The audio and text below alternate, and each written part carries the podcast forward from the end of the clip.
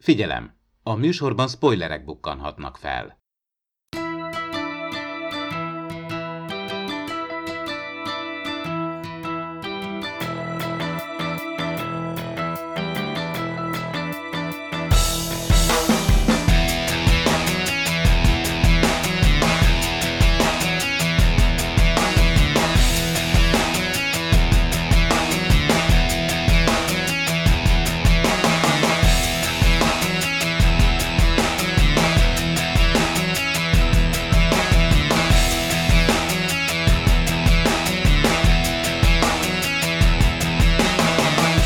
Sziasztok!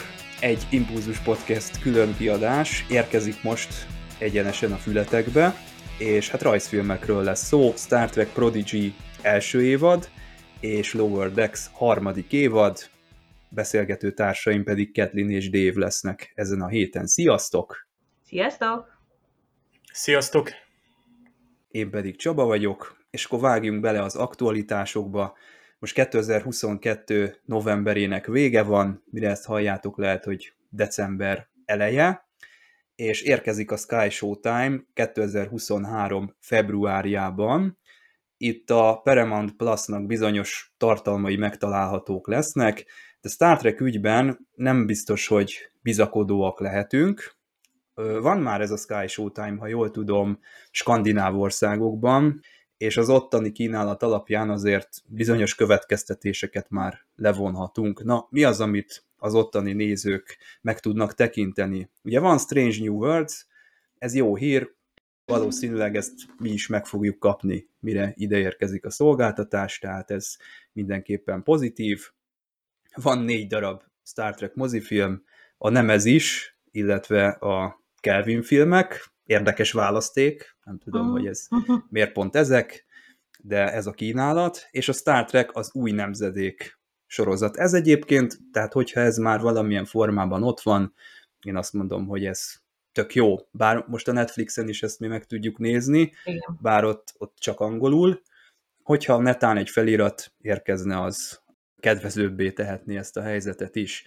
Picard és Lower Decks az nem található meg, a szolgáltatáson. Itt továbbra is az Amazonnak a felületét kell használni, akik ezt a, ezeket a sorozatokat szeretnék megtekinteni itt Európában, illetve a Discovery az sehol sincsen, tehát ez egy szomorú dolog, mert én, én erre azért éppen ugyanannyira kíváncsi lennék, mint a Strange New World-re, tehát engem ez mindenképpen érdekelne, ez teljesen bizonytalan, hogy mi lesz a sorozatnak a sorsa azokban az országokban, ahol ez a Sky Showtime lesz, és Prodigy is van, az első évadnak az első etapja az megtalálható, de hogy ami most fut, ez a második etap, ez, ez nem. Tehát ez nem jön úgy hétről hétre, mint az USA premier, és az illetékesünk nem is tudta megmondani, hogy ez meg fog-e változni, tehát lehet, hogy jönni fog, lehet, hogy nem, ez, ez tökre bizonytalan, tehát eb, ezzel kapcsolatban nem, nem nagyon jutunk előre.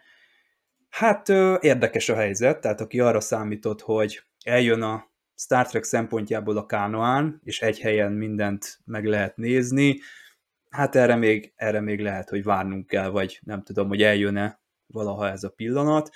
Itt a forrás cikket kicsit segíts nekem értelmezni, Dave, mert minthogyha azt írnák, hogy a Paramount Plus bizonyos európai országokban önmagában jelen lesz a nagyobb piacokon, és a Sky Showtime pedig a Rest of Europe, tehát ahol nem lesz Paramount Plus, ott lesz ez megtalálható, de konkrétan ugye melyik országról van szó, itt Németországra kell gondolni, aki Paramount Plus-ozik? Vajon? Ö, igen, illetve már szeptembertől Olaszországban, tehát az olaszok előkapták meg, a Paramount Plus, de még Németország sem igazi Paramount Plus-t fog kapni, hanem ott is gyakorlatilag a, a Sky-jal karolt valami, ott már egy elég régi szolgáltató. Egyébként Olaszországban is ugyanez a helyzet, ott, ott jelen van a, a Sky, mint egy ilyen, ilyen előfizetéses hatalmas tévécsomagokkal, és ott is különféle ilyen mozicsomagokkal kombinálva, tehát gyakorlatilag ott egy ilyen kombinációs előfizetés jön létre, szintén a Sky, Paramount, és szintén NBC, tehát ott is fel vannak dúsítva a tartalmak, de tulajdonképpen ott létezni fog, mint Paramount Plus önállóan előfizethető app, vagy szolgáltatás. Ugye a Paramount Plus úgy hirdeti magát, hogy hát ideális, ha csak egy streaming szolgáltatót akarsz előfizetni, tehát mhm. sorban mondhatjuk le a, a Netflix, Disney vagy Prime Video előfizetésünket, nyilván az HBO-t is. És hát ezt például pont ma hallgattam egy német podcastot, hogy ugye amikor a Paramount azt mondja, hogy ők amount of entertainment, akkor hát egy hegynyi szórakozás, de lehet, hogy ez inkább egy rakás valami más lesz. December 8-án indul a, a szolgáltás Németországban, és az ottani indulással kapcsolatban is nagyon sokféle sajtóhír kapott szányra, és egy a podcasterek és blogoldalak is különbözőképpen tudósítottak például, hogy ott is elterjedt a hír, hogy még a Paramount Plus sem tartalmazza majd a Discovery sorozatot. Pedig a Netflixnél ott is eltűnt, aztán megerősítették utólag, hogy mégiscsak ott lesz a startnál a, a Discovery első négy évada, hogy most Németországról beszélek egyébként a decemberi német startról. Benne lesz a, a TOS, TNG, Deep Space Nine Voyager, a Prodigy első, de még csak első évada, valamint érdekes, hogy a, ott ugye a Strange New Worlds, amit ugye májusban a szép bemutattak, és igazából az első tíz évad az évadnak, első évad kész, de mégis a, a német Paramount Plus nem fogja a nézők rendelkezésére bocsátani, tehát aki előfizet, majd hetente két epizódot fenn megkapni, tehát csak szép sorban fogyasszuk, nehogy ugye ismerjük ezt, hogy csokoládéból is mindig csak egy sort fogyasszunk, azért ne, ne terheljük túl magunkat, tehát ott azt hiszem öt hétig kell egy, egy, egy birkatürelmű német nézőnek előfizetni, ugye nyilván azért több mint egy hónapot, hogy a Strange New Worlds-öt megnézze, tehát ilyen binge-watching meg hasonlók nem játszanak. Nagyon furcsa, mert amikor például Disney megjött Magyarországra júniusban, azonnal ott volt magyar szinkronnal az összes újabb kiadású 19-től fölfelé, tehát egy WandaVision-t végignézhettél egy nap alatt, egy Mandalorit és a többit. Persze ne hasonlítgassunk, de azért ez, ez, ez kicsit felháborító a mai ö, időkben, és még az is lehet, hogy ide haza is valami ö, ilyesmi lesz. És hát a Discovery azért az csak beleférne, hiszen egykor zászlós hajója volt, sőt a, a Strange Universe-ről azt mondták, hogy az európai Paramount Plusnak lesz egyfajta hírvivője.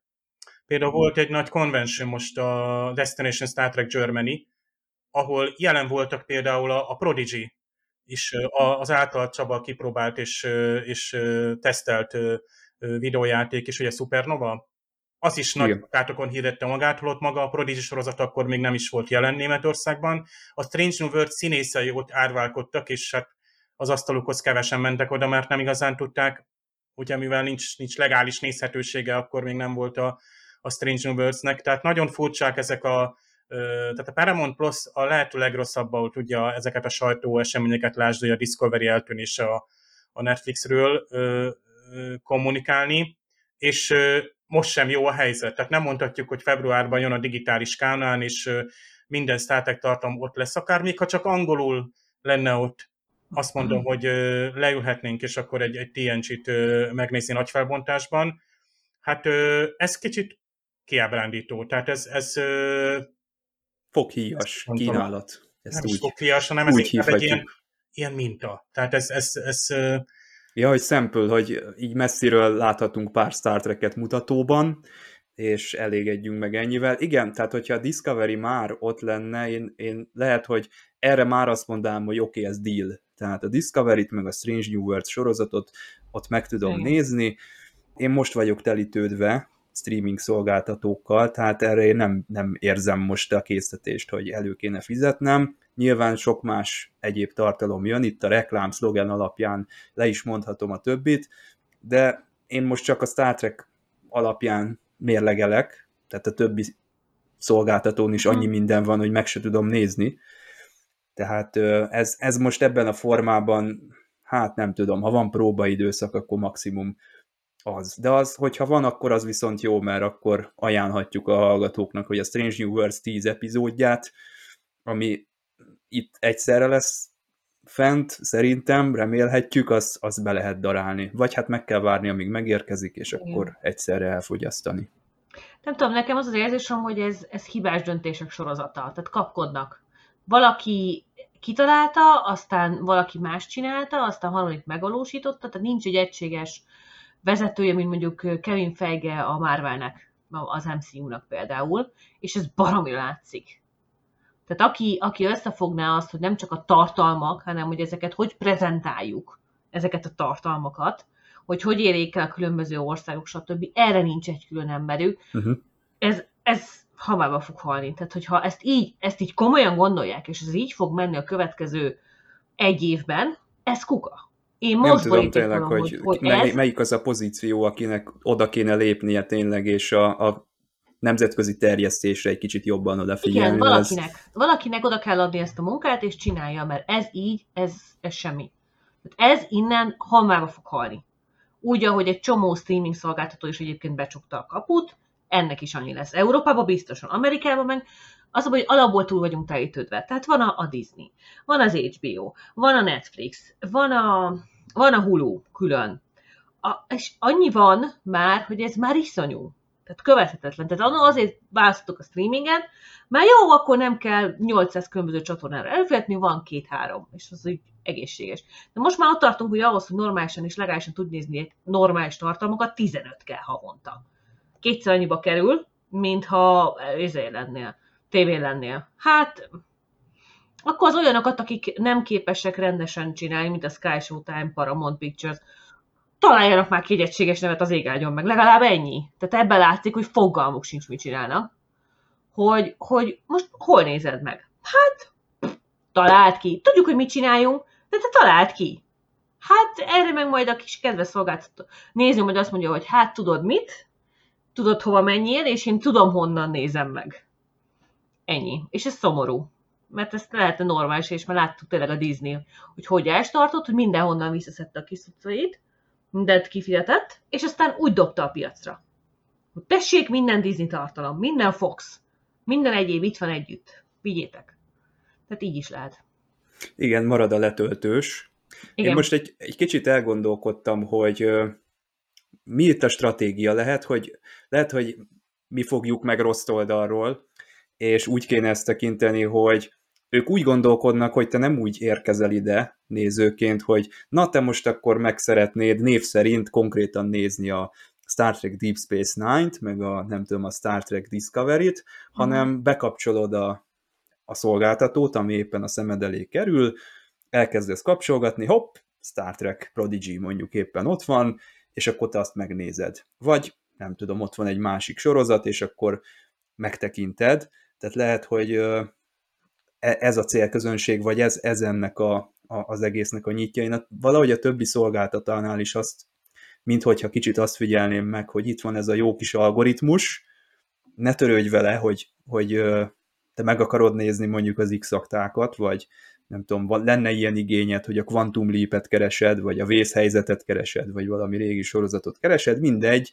most mi ide tolunk az arcodba egy millió címet, aztán ez a, ez a, ez a választék. Tehát lehet, hogy igazából ezekhez a streaming szolgáltatókhoz egy ilyen fogyasztói attitűdöt képzel el, aki, aki ezt, ezt így prezentálja ezekben ezt a régiókban. Csak ez hibás döntés, mert a streaming nem erről szól. Az a tévénézés, amiről te beszélsz, hogy kapcsolgatok, kapcsolgatok, ó, ez tetszik, ez marad. Azt hívják tévénézésnek. A streaming szolgáltató, amikor tudatosan tudod, hogy mit akarsz nézni, láttad reklámba, olvastad a neten, ajánlották, és rákeresel. Vagy látsz nagy plakátot, Star Trek jön a, a Sky Showtime. Ó, ez tetszik! És ennyi. Tehát az a probléma, hogy, hogy más generációnak szólnak. Tehát a, a, a streaming az már a millen, bőven a milleniumi generáció, és az alatta lévő, a, nem, időileg később jövő generációkhoz szól de a Paramount Sky Showtime úgy kezeli, mintha nem a millenniumot akarná megfogni, aki egyébként most a 30-as 40-esek, akik most fizetnek elő, és most dolgoznak, most van pénzük, hanem az egy ilyen fölötti, aki már kezd kimenni a munkaerőpiacról, és, és nyugdíjas, azok nem fognak előfizetni. Tehát itt a probléma, hogy, hogy látszik, hogy nem tudják, mit akarnak. Tehát értem, mit mondasz, de most előbb úgy be a közgazdász, és ez baromság. Uh-huh. Értem a logikádat, és van benne valami, és lehet, hogy így gondolják, de akkor viszont hibás döntés. Ez a Vagy probléma. lehet, hogy ez olyan üzleti döntéssorozatnak a, a vége, ami, ami ugye nincsen kontrollálva, ahogyan az előbb uh-huh. erre kitértünk, és igazából a néző itt nem szempont. Tehát én a többi szolgáltatónál is úgy vettem észre, hogy simán eltűnnek azok az exkluzív tartalmak is. Egy idő Volt után itt... persze, de egy ideig elérhető. Tehát azzal hát de ez kiszámíthatatlan, hogy, hogy azért kigondolta volna, hogy a, az HBO-ról zászlós hajók fognak eltűnni. Azt se nagyon hittük volna, hogy a, a Netflixről a Discovery eltűnik. Az is original contentként Igen. volt ott. És a, a, amikor ilyenek vannak, meg a Paramount Plus-ról az USA-ban eltűnik a Star Trek. Amikor ilyenek történnek, akkor, akkor joggal feltételezi a néző, hogy tök jó ez az egész, minden szolgáltató nagyon jó, hogy ilyen a kínálata, csak ez mindenről szól, csak rólam nem a nézőről. Tehát ez Igen. az utolsó a, a, a láncolatnak a, a végén. Mondja. Tehát ott megvan, megvan adva az erő, erő hogy ó, levetted az HBO-ra? Hányan mondták vissza, miután eltűntek az HBO-s tartalmak? Nem tudom, hány ezer ember mondta vissza az HBO-s előfizetését, konkrétan aznap. Tehát értem, hogy nem a néző a, a teljes száztékos központ, de ha nem a néző benne van látótérben, akkor gazdasági bukásra vagy ítélve egy olyan terméknél, ahol a nézőnek próbálsz eladni valamit. Tehát ez innentől fogva már termékelhelyezési hiba és probléma, tehát hogy nem tudják, mit akarnak, nem tudják, mit csináljanak vele, és nem tudják eladni. Tehát... Én, én örülök, hogy ezt mondod, mert ennek a vége az, az, az kell, hogy legyen, hogy stabilizálódjon a, igen, a helyzet ilyen szempontból. Reméljük, hogy, hogy ez fog történni. Ezt, ezt tudjuk most mondani. Most még igen. Térjünk rá lassan a, a mai témáinkra. A Star Trek Prodigy-t hát megtekintettük tévében, mert ugye azt az ígéretet kaptuk, hogy itt az USA premier előtt lineáris szolgáltatáson keresztül napi rendszerességgel végig tudjuk követni a, a Nickelodeon csatornán, és hát ez egy jó alkalom volt arra is, hogy emberkísérletet hajtsak végre magamon, és megtapasztaljam, hogy a 2022-es évben milyen érzés tévézni, mit kell erről tudni, vagy, vagy hogy kell ehhez, a, ehhez az egészhez hozzáállni. És hát egészen különös volt, nagyon furcsa volt. Kezdjük ott a dolgot, hogy elkezdtük nézni, egy darabig ment, de hát aztán vége lett ennek a dolognak, mint a Twin Peaksnek, hogy egy klasszikust idézzünk, ugye a régi Dallas szinkront, és hát most itt állunk tulajdonképpen Prodigy nélkül, meg tudtuk nézni a, a 16. epizódig, most pénteken vesszük fel egyébként, azon a napon, amikor a műsorújságban mind a mai napig a, az évad finálé szerepel, semmi. Tehát tulajdonképpen itt maradtunk a, a sorozatnak a háromnegyedét, vagy négyötödét meg tudtuk tekinteni. Az egyébként jó volt, tehát én élveztem, kezdett izgalmas lenni, de, de hát még várni kell nekünk egy kicsit a, a, a fináléra. Na hát a maga a tévézés az, az egy, ö, én ott kezdeném, hogy ez az SD felbontás engem rettenetesen idegesít, ö, túl tudok én ezen lendülni, de itt a Prodigy esetében ez egy, ez egy sarkalatos pont, mert egy, egy ennyire gyönyörű rajzfilmet, hát bűn ebben az SD Igen. felbontásban sugározni. Most nem tudom, hogy a, az én szolgáltatóm ö, prezentálja csak így a, a Nickelodeon adót, vagy, vagy ez máshol is ilyen, de hát ez rettenetes. Nem tudom, az a baj, hogy nem tudom ajánlani senkinek, hogy a, a televízióba tekintse meg ezt a rajzfilmet. Nekem már az is egy szenvedés volt, hogy, hogy mindig más csináltam volna, amikor éppen kezdődött, és nem tudtam eléggé ráhangolódni, tehát ez is egy, egy borzasztó dolog. És hát azok a reklámok, itt van ez a Potya Flamingo nevű termék, voltak ilyen babák, ilyen pisilő kakiló babák akkor is, amikor én gyerek voltam, de ez így 2022-ben így eléggé meglepett. Létezik még ez a műfaj, és maga az a, az a szelet, amit láttam a Nickelodeonból, én arra a következtetésre jutottam, hogy nem illik bele ebbe a, nagyon ez a, ez a Star Trek Prodigy. Pedig amikor, amikor ezt így beharangozták, hogy Nickelodeon, akkor azt éreztem, hogy hát jó, igen, ez egy ilyen CG rajzfilm, Nickelodeon, oké, okay, ez az volt az érzésem, hogy ez így mehet. Főleg, hogy én is azért voltam Nickelodeon néző gyermekkoromban, ezzel önmagában semmi baj nincs, de most, hogy így megtekintettem, így, így láttam, hogy nagyon kilógott ebből a környezetből a, a Star Trek. Na hát Dave, te is próbáltál itt az árral szemben úszni, és hát itt felzárkóztunk volna Star Trekből, te is megtekintetted, amíg lehetett, neked mik, mik ezzel kapcsolatban a benyomásaid? Hál' Istennek mindent elmondtál, és moderált formában, tehát ö, azt, amit közben gondoltunk, azt nyilván most nem mondjuk ki. Az első évadot, hát nyilván én is itt-ott, ott és innen-onnan, viszont Full HD-ban néztem. A már első évad, ez, rögtön ide kiukadunk, de szerintem tegyük félre kicsit ezt a témát, hogy mind, minduntalan első évad jut eszembe, és most másik évad van, de nem az van, hiszen még csak az első évad másik fele. Lehetett volna ez másik évad, de majd később. A, az első évadot ugye angolul megnéztem szépen jó minőségben, utána tényleg azért nem is van soká, tehát jött ez a tévébe, és ott tényleg napi szinten lement, és volt valami este tízes ismétlés is, és mondtam, hogy milyen jó ez a csatorna, hogy tényleg leadják délután, mit olyan gyerekek megnézik, vagy kora este, és akkor én, nekem így, így munka után, meg minden után így milyen jó, hogy ilyen 10-11-kor leülni megnézni, tökéletes. És meg tudtam nézni mind a tíz részt. Na most, most is számítottam erre, de nyilván napközben vetítették, viszont nekem most a szolgáltatom éppen van ilyen hogy egy hetes visszanézés, szerintem ez, ez másoknál is van ilyen esetleg, hogy a távirányítóval böngészel, és nem csak, hogy előre meg tudod nézni, hogy mi lesz a műsor, hanem visszamész egy hétig, és akár vissza tudod játszani a legtöbb adást.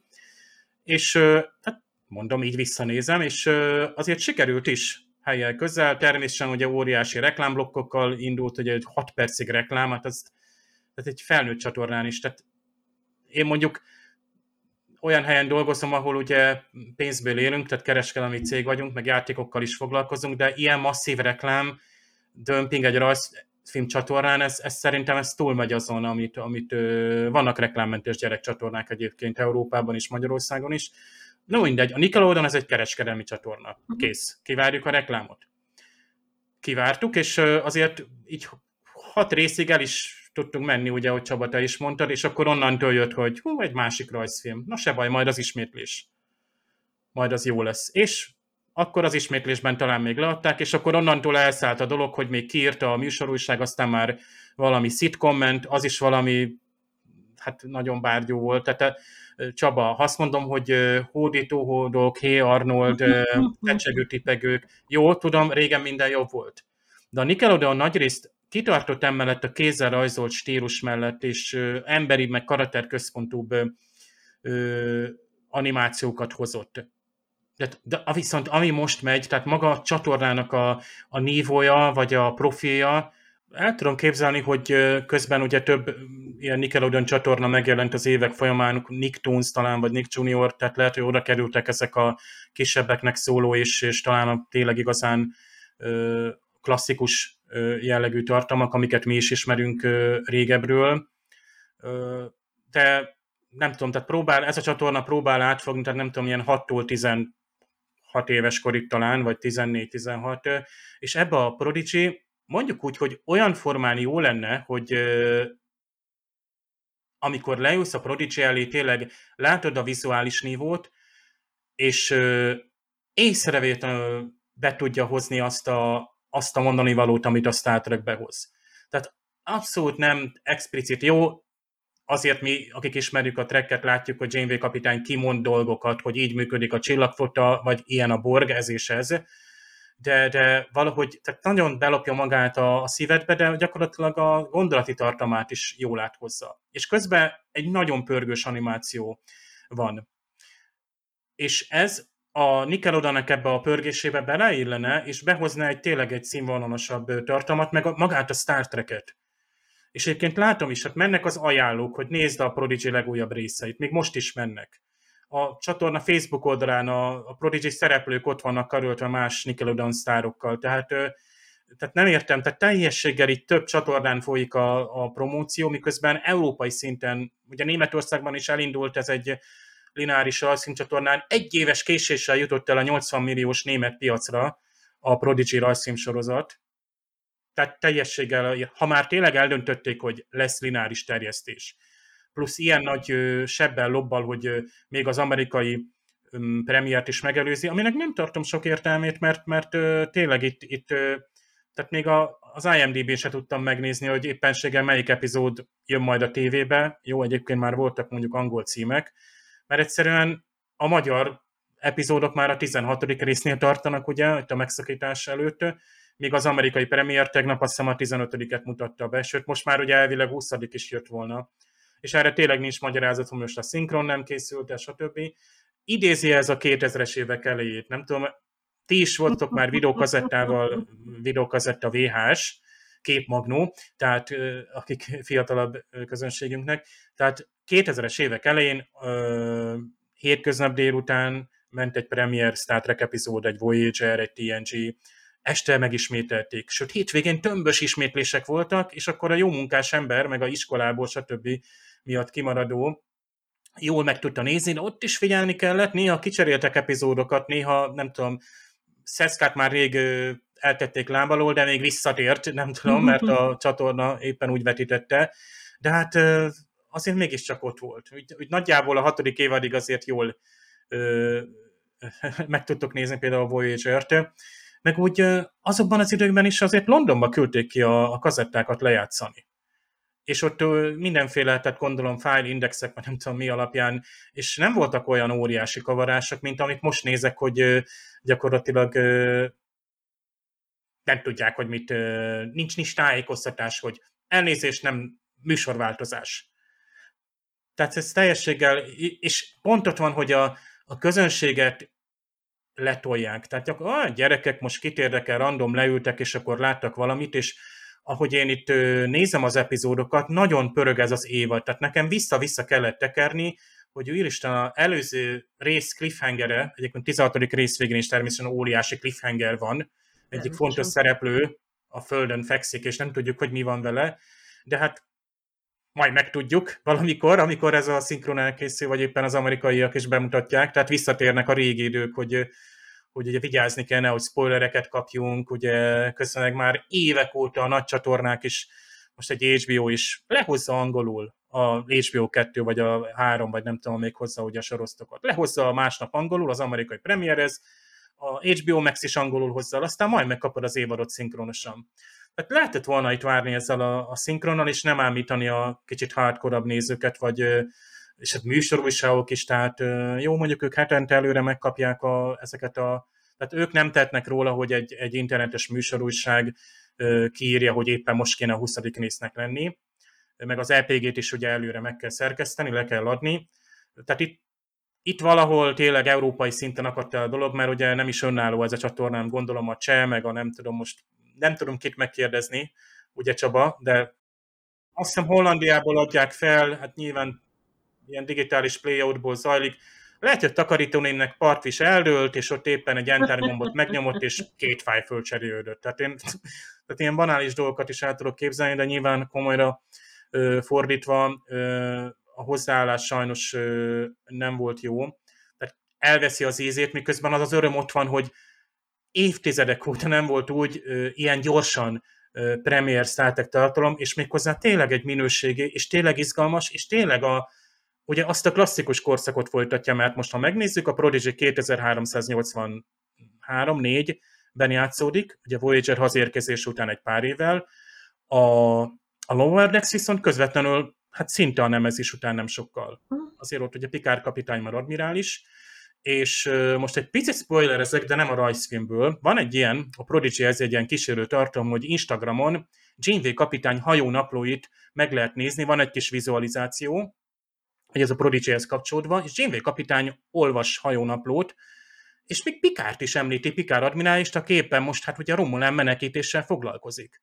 Tehát a kőkemény hardcore anyagoknak még ilyen kis kísérő tartalom is ott van, hogy ez nyugodtan belefér a kánonba is, de mondjuk a gyereket már lehet, hogy nem kötné le, hogy Janeway kapitány 5 percig diktálja tényleg a naplót, viszont kontextusba és kánonba helyezi ezt a, ezt egész Prodigy-t. Egyébként, bocsánat, hogy Janeway admirális naplójáról beszélünk, az már nem titok, hogy maga az admirális is látjuk.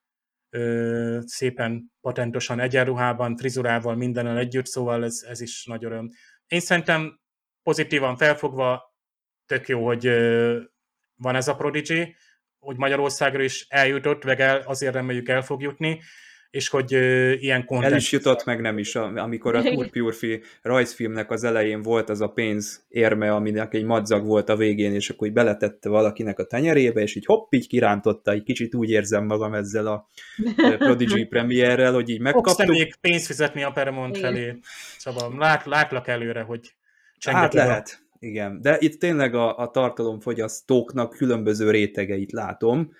A szinkron az nagyon jó, de azt kell, hogy mondjam, hogy eltűnik benne a, a hardcore track tartalom. Tehát volt egy olyan epizód, amikor William Shatnert és George Takeit utánozták a színészek, és azt azért meg kell nézni eredetiben, Az hogy, ö, hogy az, az átjöjjön a, a rajongóknak. Tehát aki, hogy mondjam, itt megint eltűnik az a néző a ködben, aki tudatosan érkezik. Tehát aki ebben az adott időpontban én meg szeretném tekinteni a Prodigy-t, és, és akkor leülök, és akkor kérem szépen a műsorújságban lévő ö, tartalmat. Na ez, ez nincs. Tehát lehet, hogy ez, ez megint az a szemlélet, amit a streaming szolgáltatónál is láttam, hogy megy a tévé, leülsz, folyamatosan valami van, ha akarod, akkor nézed egy darabig, ha, ha akarod, akkor vasalsz közben, ha akarod, akkor főzöl közben, ha akarod, leülsz, belenézel, tetszik, nem tetszik, és igazából ennyi. Az, hogy te, te konkrét céllal érkezel oda, az, az nem. Tehát ez nem, nem azoknak szól. Szerintem ez sem. És, és ez itt van nekünk a probléma, tehát ezért problémázunk mi, és hát lehet, hogy most itt a, lesz pár olyan hallgató, aki, aki csodálkozva hallgatja, hogy így hüledezünk, meg, meg így megrökönyödünk ezen, hogy hát i- ilyen a tévé, tehát mert lehet, hogy valaki ezt minden nap űzi, ezt a sportot, hogy ezt csinálja. Én bevallom, hogy nem, és nekem ezek, ezek mindig fájdalmas találkozások. Az is egy nagy fájdalom, hogy például fel van gyorsítva a, a stáblista az elején a rajzfilmnek. Az egy gyönyörű, összeállított valami, azt egy másfélszeres speed gombot megnyomtak, vagy egy kétszereset, nem Ó, ez tudom Csúnya. rettenetes, borzasztó, tehát bűn, bűn ez az egész, Igen. ami, ami itt zajlik, és, és a vége fő címet sem illik ilyenkor levágni. Tudom, tudom, ez a kereskedelmi tévéken már ezer éve ne várjak ilyet, hogy, hogy a, de, de nem vágjuk le, tehát ezt azért még hogyha szélmarom harcnak is tűnik, amit itt mondok, de, de ezt el kell mondani, hogy ne. Tehát ez, ezek, ezek, ezek szerintem főben járó bűnök, és ez... Azért is, és bocsánat tényleg, mert itt ezt el, el kell mondani, hogy ha a vége cím- főcímet megnézed, rengeteg magyar nevet látsz a zenénél. Tehát Igen. itt ez egy magyar ö, országon rögzített, aztán még a Mandalorit is nem ugyanez a stáb, zenei stáb, de azt is Magyarországon rögzítették, szóval azért, azért nem csak Marvel filmeket forgatnak ide-haza, hanem nagyszerű zenéket is. Egyébként a sorozatnak a zenéje is, akár a főcím zenéről beszélünk, nagyon jó. Most megdöbbentem ezen a felgyorsításon, mert Észre se vetted? Egyik nagyon gyors, tehát de még egy szerencse van, hogy kiírják az epizód címet, és valamikor be is mondják magyarul. Le is fordítják egyébként, tehát van, vannak magyar epizód címek is. Én csodálkozom, hogy azért általában elég jól is le vannak ezek fordítva, meg így röviden a fordítás is jó, meg a, a szinkron is jó. Nyilván egy, egy-egy nevesebb szereplőt azért is itt vannak azért ö, ö, neves és érdekes vendégszereplők a Star Trek világából. Uh-huh. Azért tényleg jó lesz eredetiben, tehát én is majd azt meg fogom tenni, hogy Na, szép- igen, a gyerekeknek szerintem le- mehet ez a szinkron. Nyugodtan, persze. A új belépőknek simán ez, ez mehet, a persze. felnőtteknek is, gyerekeknek is, trekkereknek a, hát az eredeti nyelvet, akik Igen. tudnak eredeti nyelven beszélni, vagy érteni, azoknak ajánlott az eredeti nyelv, és úgy, úgy teljes lesz a kép az utalásokat. Egyébként sok utalás van a, a Prodigy-ben is, és aki ezekre vadászik, az, az, azt érdemes így be, bezsebelni. Nagyon jó, a, na szakadjunk le a tévéről, mert azt hiszem, hogy, hogy itt végtelenül csak a traumáinkról tudunk beszámolni. Kathleen, te még azt látom mondanál valamit ehhez. Igen, igen, én csak annyit szerettem volna hozzátenni még, hogy jó ötlet ezt angolul nézni azoknak is, akiknek még nem tökéletes az angolja, mivel gyerekeknek írodott, ezért sokkal könnyebb a nyelvezete, és aki ezt végignézi, sokkal jobb lesz az angolja utána. Tehát ne, mindig nekünk is mindenhol azt mondták, hogy rajzfilmeket néz angolul, hogyha nem vagy magadba biztos, ez semmi baj nincsen. Fejlődni fog azáltal, hogy könnyebb a nyelv, könnyebbek a szavak, és jobban rá fog állni az ajtat. Aki nem biztos annyira az angol tudásába, az is érdemes, hogy megnézze angolul. Mert sokat uh-huh. fog segíteni az angolján. Igen, a, a Star Trek-et ezt szoktuk ö, mindegyik sorozatot szinte Igen. ajánlani, mert szépen beszélnek a szereplők, van, ugye de decens a, a, csillagflottatisztek. különösen. Kivéve a Logardex, azt nem ajánlom, mert ott nagyon pörög a lány nyelve. Ott pörög. Ott nagyon. Na, a Prodigy-nél még egy gondolat eszembe jutott, hogy Dave már pedzegette, hogy itt 20 epizódot raktak elénk, egy évad tulajdonképpen, de hát mondtad, hogy hát ez nem egy évad, mert időben is azért jól el van választva, és cselekményben is, tehát aki most ül le, és megnézi a második etapot, ha tudja, akkor az, az már teljesen olyan, olyan érzés lesz, mint hogyha egy másik évadot tekintene meg, tehát ilyen szempontból én, én sem tekintem ezt egy évadnak, de maga szerintem a, a készítők sem, mert a, a Blu-ray is úgy fog kijönni jövő januárban, hogy először az első évadnak csak az első részét adják ki, és majd utána ki tudja mikor, majd jön ez a, ez a második felhozatal is. Na de, nekem eszembe is jutott egy ilyen téma erről, hogy azért régen a Star Trek sorozatok is 20 akárhány epizódból álltak, hogyha egy évadot tekintettünk meg. Most azért rövidebbek a, a Star Trek Picard is, Discovery is, a Strange New Worlds is, és én, én egy darabig úgy gondolkodtam, hogy hát ha jól van megírva a, az adott sorozat, akkor az tíz epizódban is működni fog, és, és az, az mindegy, hogy tulajdonképpen mennyi epizóddal dolgozunk, de most valahogy arra döbbentem rá, hogy mégsem. Valamikor, amikor megnéztem a Babylon 5 tavaly, akkor rájöttem, hogy annak azért úgy nem működne a vége, tehát az nem lenne egy akkora csapás, amikor lehúzzák a rolót, most megpróbálok nem spoileres lenni, az, az nem ütne olyan nagyot, hogyha nem 5x20 akárhány epizódot néztünk volna, hogyha nem úgy feküdtél volna le minden éjszaka, hogy te a Babylon 5 töltöd az idődet, hogyha, vagy nem tudom, minden reggel, tehát te, neked volt egy rutinod azzal a sorozattal, és te a, a szereplőkkel együtt, nem tudom, elmerültél az aktuális problémákban, és bizony, amikor a Star Trek Picardban mondjuk búcsúzunk egy szereplőtől, akkor, akkor azt érzem, hogy hát itt jó lett volna egy, hogyha ez a szereplő még epizódok sorában továbbra is megjelenik, és úgy, úgy ez ütősebb lett volna. Discovery-nél is így érzem, bár ott azért a szereplők jönnek, mennek, az írói következetlenség is, hogy kicsit rosszul kezelik a, az úgymond mellék és főszereplőket, de nem tudom, ti ezt hogy gondoljátok? Hát szerintem kicsit, az én film ez összetette probléma. Tehát az a baj, hogy nagyon sokszor, amikor 20-22 epizódot tesznek föl, telerakják fillerrel, mert basszus ki kell tölteni, mert kitalálta a, kész, a stúdió, hogy ennek most muszáj. Például most a Titánok harmadik évadát nézem, három epizódot egy az egybe a kukába dobnék, mert semmi értelme, közel nincs a történethez. De az a filler az nem térül meg a sorozatnak a végén, hogy nem. te időt nem. raktál abba a castingba, meg nem. abba a, a filler, settingbe. azt ha kivágod, nem történik semmi, nem mennek előre. Az. Tehát a filler az az, amikor nem megy előre a szereplő, nem megy előre a történet, és gyakorlatilag csak az időt húzzák. Ez az igazi filler. De ha te itt... szeretsz annak a sorozatnak a világában ott lenni, De nem akkor... meredsz el. Tehát ez a probléma, hogy, hogy nem meredsz el, mert ez semmi. Tehát ez, ez teljesen feleslegesen vagy. Például az esetünkben volt egy epizód, ahol a vonaton ültek a túlvilágon. Most ezzel nem mondok el semmi komolyan. Egy e, teljes epizódon keresztül. Hogy miért? Semmi értelme nem volt konkrétan, semmit nem tett hozzá a szereplők. Ülünk a vonaton, erről írtak egy ma- magyar slágert is. Egyébként igen. És most mindenkinek az szól a fejébe. Köszönjük. Tehát az a baj, hogy, hogy nagyon sok a filler.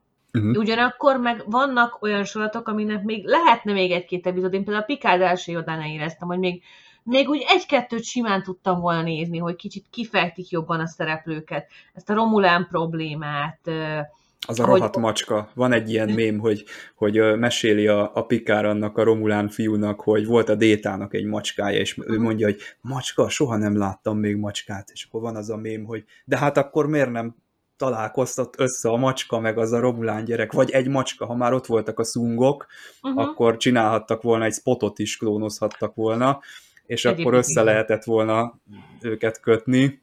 Tehát igen. Tehát az a baj, hogy, hogy egyszerűen tehát vagy nagyon kevés az epizód, és nem hagytak elég időt a szereplőknek kibontakozni, vagy telerakják fillerrel, és akkor kapunk egy 22 epizódnyi szemetet. Mert, mert túlságosan elhúzzák. Nagyon megnyújtják, teljesen indokolatlanul. Mondom, nem mint csak 22-nél, mert mondjuk Porsche titánál vagyunk, 13 epizódban három kuka. Uh-huh. Tehát innentől, és egyébként a történetet is is egy Na akkor máshogy, kicsit máshogy teszem föl, Kathleen. Például a Deep Space Nine-nak a vége, uh-huh. az, az nagyon megható, például ott bevágnak ilyen montázsokat. Az működne, hogyha nem tudom, négy évadnyi, tíz epizódos etapokban tekintenénk meg? Igen. Szerintem ott kell az az idő, az, hogy, az működne, hogy benne az legyen. Működne, ha rövidebb lenne, mert többször vannak olyan epizódok, mi konkrétan most nézzük a Deep Space Nine, de többször van Deep Space Nine-ban olyan epizód, ami hát elmondható egy mellékszálként. De uh-huh. mégis főszálat csináltak belőle, és erről szól az egész. Tehát vannak, tehát például volt egy a második, harmadik évad, kicsit összefolyik, mert Netflixen nézünk, amikor Miles O'Brien azt hiszi, hogy mindenki kicserélődött, és mindenki valami összeesküvés elméletben van, és csak ő normális. Na most ez aranyos, de nagyon kevés. Tehát ez önmagában egy mellékszálnak jó pofa lenne, de, de főszállnak kevés, a szereplőről semmivel nem tudunk meg többet, mint egyébként, a többiekről sem tudunk meg többet, mint egyébként. Ez egy filler epizód, tehát Na, egy, akkor Kathleen, te teljesen máshogy látod, mint én, mert teljesen, pont, én, én, én, én pont, én is. Pont, pont azokat, tehát amiket mondtál az O'Brien, meg az ülünk a vonaton, tehát nekem az a megélésem, hogy azok is kellenek, még hogyha abban a pillanatban te nem is érzed jól magad uh-huh. azzal az epizóddal, amikor a sorozatnak a végére érsz, az nagyon megtérül, mert azért hatódsz meg, vagy azért hat rád egy fordulat, mert te azon az éjszakán is nézted azt a sorozatot, amikor az a filler ment, érted, és ebből sok éjszaka volt, és te már nem tudom, fél éve nézed azt a sorozatot, Értem. tehát ke- bele kell tevődjön Értem, az, a, az mire, az mire időtartam. gondolsz, de azért, mert nem látod volna O'Brien-t ebbe a problémában, nem hatottál meg volna, hogy mi történik vele? Hát de ez egy epizód. Ez egy Persze, epizód. de most évadonként levágnék mondjuk a Deep Space Nine esetében hármat. Mhm. Tehát ott azért nem, nem vinném le tízre. A tíz az nagyon-nagyon... Jó, de az is több, mint amely egy friss sorozat, tehát akkor maradna mondjuk 18 epizód. Persze, de hát Szerintem most is az- vannak az is 18 epizódok. A, D- a Legends of Tomorrow-ban az például olyan 16-18 epizódok szoktak lenni, és esküszöm nincs benne filler, egy darab sincs. Aha. És sokkal jobb, mint amikor a Flash 23 epizódig rágja, Így van. és most már a Flash filler. 7. évadában, majd ezt kivágott Csaba, bevezették azt, hogy most már 13 epizód alatt elintézzük a főgonoszt, és a 14. epizódnál egy teljesen új történetszálat kezdünk el, mert ki kell tölteni a 20 valány epizódot. Ez őrültség. Ez a probléma. Le De- menni 16, és most már a, a, a Fox, Igen. meg más lineáris, ahol még léteznek lineáris ö, sorosztok, lementek már bőven, 16-18-al jön ki egy, tehát ilyen mainstream sorosztok, mint egy Magnum, tehát bármi olyan, olyan sorozat, ami mostában megy, azok már lementek 20 alá, és ott van egy ideális, hogy az ilyen, hát hogy mondjam, mainstream vagy könnyedebb sorosztoknál, ahol ezek a fillerek beletartoznak, mert karakterközpontú sorozat, és építi a karaktert, Mhm. az atmoszférát. Egy Deep Space Nine-nál egyébként nekem ez a főnökös epizód, ez egy kimagasló. Tehát imádom azt a csavart benne Mhm. nyilván, meg ugye, mint, mint O'Brien-nel, aki úgymond a Mr. hétköznapi ember lenne, azért ez, ez ilyen döbbenetes dolog is történik, tehát az, az, az nagyon hozzátesz a karakteréhez, viszont például egy ilyet nem, lenne, nem lett volna szabad elnyújtani több epizódon át. Tehát ez tényleg egy egyszeres, egyszeres Igen. sztori, egy spotlight, és akkor ott, egy ott kapsz egy, egy főnökös epizódot. Tehát hiszen tudjuk, hogy vannak Nilix-es epizódok, vannak ö, ö, kirás részek, és, és ö, tehát ö, első évad, amikor kira az a mulibok, ö, ugye, amikor meg, megpróbálja meggyőzni azt a Bécsarit, hogy eljöjjön. Igen, de szerintetek hol van a határ? Mert én most megint mondom, szerintem a Star Trek Picard nálam konkrétan több esetben azért bukik el, mert rövid, mert kevés az Aha. epizód. Ennyi szálhoz, amit ő működtetni akar. Igen.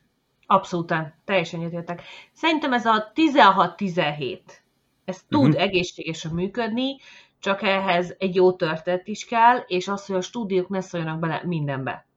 Mert garantálom, hogy nagyon-nagyon sok történetnél az a probléma, hogy jön valaki, ki nem ért hozzá, de a stúdió embere, és na hát ez egy hülyeség, nem tetszik, vegyétek ki. És nem tudsz mit csinálni. Tehát konkrétan az Avatar élőszereplős filmet így tették tönkre. Minden egyes szereplő castingot átírtak, egy milliárdos lányát tették be főszereplének, mert, mert fizetett érte. Tehát, hogy az a baj, hogy a stúdiók ebben nagyon durván beleszólnak, ezt tudjuk képzelni mennyire. És nem mindenki tudja azt kiharcolni, mint mondjuk Vedon vagy, vagy James Gunn, hogy hát meg nem, és ennyi. Tehát ehhez ez olyan szerződés kell, olyan attitűd kell, olyan személyiség kell. Kell már név a szakmában is. Így van, így van, mert Vedonnál, amikor beszóltak, amit a Buffy-ra, hát ez a... és csinálta tovább. Tehát, de, de ehhez olyan, olyan ember is kell, és olyan stúdió, aki azt mondja, hogy rendben csinál. Bízunk benned, tudjuk, hogy jól fogod csinálni.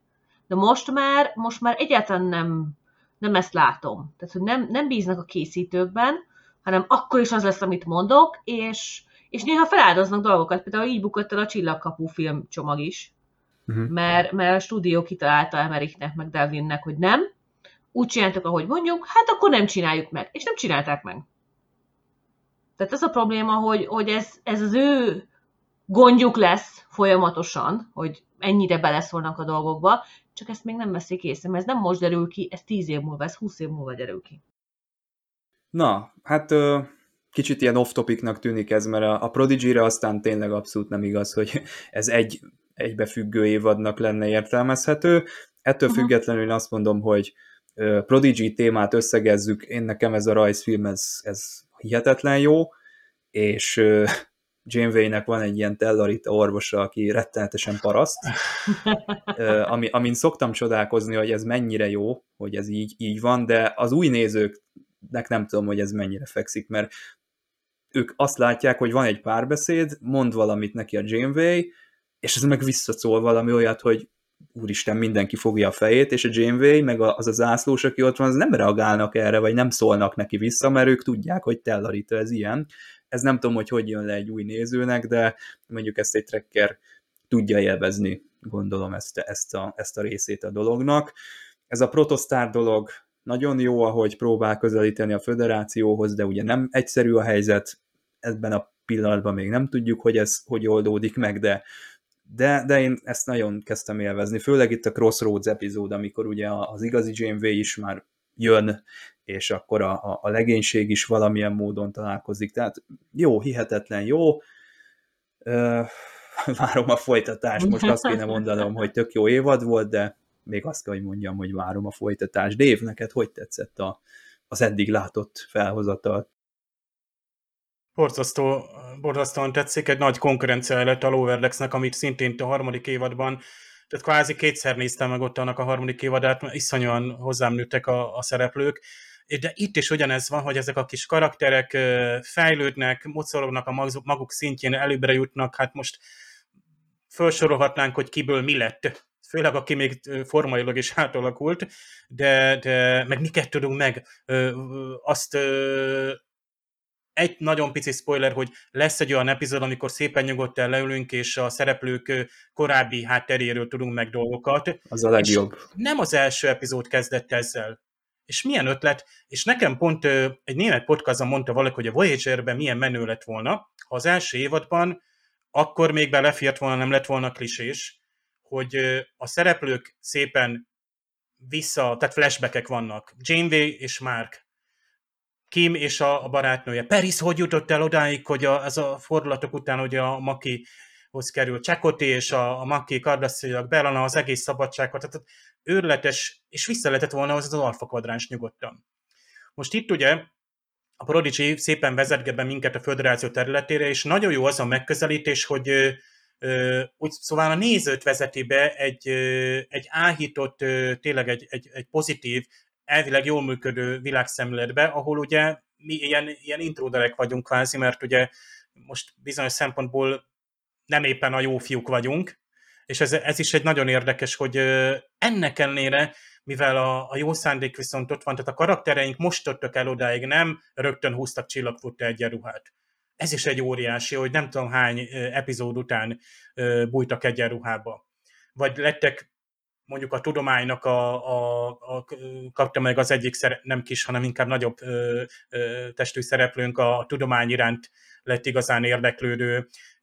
A, a, a Gencom, hát imádnivaló a kis gömböztellarita, tehát borzasztó, kedvesek azok a poénok, az a kis tehát ami a nagy sorozatokban ugye a szarkazmus vagy a irónia lenne, az itt ezek a kis csipkeődések, meg a tellarita humor, ami nagyon jól működik ebben a legénységben. Tehát ezek a gyerekek vagy fiatal felnőttek, teljességgel működik ez a, ez a ami a, ugye a Young Adult sorosztokból el vagyunk árasztva, és ez teljességgel meg tudja szólítani a fejlődésben lévő, útjukat kereső, sokszor még konok, de, de, de jóra való fiatalokat. Tehát a, tökéletesek a karakterek. Janeway, mint aki voltak éppen ezen a hajón, ő nem kapitány, nem ő a főnök, hanem ő kap parancsokat, de ugyanakkor folyamatosan nyomja azokat a kis Star dolgokat be, meg hát nyilván a sorozat és az utalásokkal. A látványt még azt, azt kell, hogy kiemeljem, mert különben nagyon hosszú leszek. Tehát ilyen skálájú megjelenítése, hát az előztesben azt hiszem benne volt, hogy borkocka is lesz majd. Nyilván, ha Janeway kapitány, meg Voyager-es utósorozat, akkor el tudjuk képzelni. Tehát ilyen skálában, jó, láttuk a Star Trek 8-at, láttuk a Picardban a borkockát, de amit itt animáció szinten megvalósítanak, a méretek, meg a különbözőféle borgok, amiket itt látunk, a dolgozók sokféle. Tehát csak néztem, hogy hát ez egy mozifilm gyakorlatilag, jó, meg egyébként is széles vásznú, tehát ez, ez az a Crossroads epizód, tehát nyilván ott az a figura, aki ott felbokkan, nyilván az egy őrületes fej. Először nem tudtam, hogy mit keres itt ebben a sorozatban, de hát úgy látszik, hogy igen, csak érdekes lesz. De az az üldözés például, ami ott a, ezeken a havastályokon lezajlott, tehát ez az embert lebilincseli. Miközben olyan párbeszédek vannak, hiszen ott tényleg, ahogy kicsit spoilereztünk, hogy itt azért Janeway kapitány, vagy az igazi admirális csak találkozik már a hőseinkkel, nem burkoltan úgy, ahogy, és így, ahogy a Janeway admirálisban összerakódik ez, hogy kik is ezek a akik úgy mond elloptak egy űrhajót, tehát, tehát és olyan jól be van vezetve, tehát ez nagy sorosztok nem, nagy sorosztoknak nem sikerült karaktereket így, így, hogy hozzád növesszenek. És most mondhatnám a, a bőrnem problémát, ami, ami egy ilyen ős probléma, hogy baromi jól sikerülhetett volna, de valami miatt ö, nem lett jó kiegyensúlyban behangolva a bőrnemnek a jelenlétek. Máskülönben meg annyira érdekes, hogy egy alulról jövő karakter, aki egy elítélt, és most meg már ugye mivé vált, ugye a negyedik, ötödik évadra, és itt még hozzáteszek gyorsan egy olyat, hogy a tíz epizód, például a Discovery-t feltétlenül lecsökkenteném, és le is csökkentették tíz évadra, nyilván nem én kértem, a Pikárnál én is megemeltem volna, vagy pedig kivettem volna ezeket a nagy sűrűségű többszálas dolgokat belőle, hogy ne érezze a néző azt, hogy itt is, itt is, ez is, így, ez is van, az is van, és még annyi érdekes lenne, miért nem tudunk meg egyes karakterek sorsáról. No, itt viszont kiátszák a karaktereket. Itt, itt mindenkinek megvan a, a, a maga ö, része, akár az epizódokban is.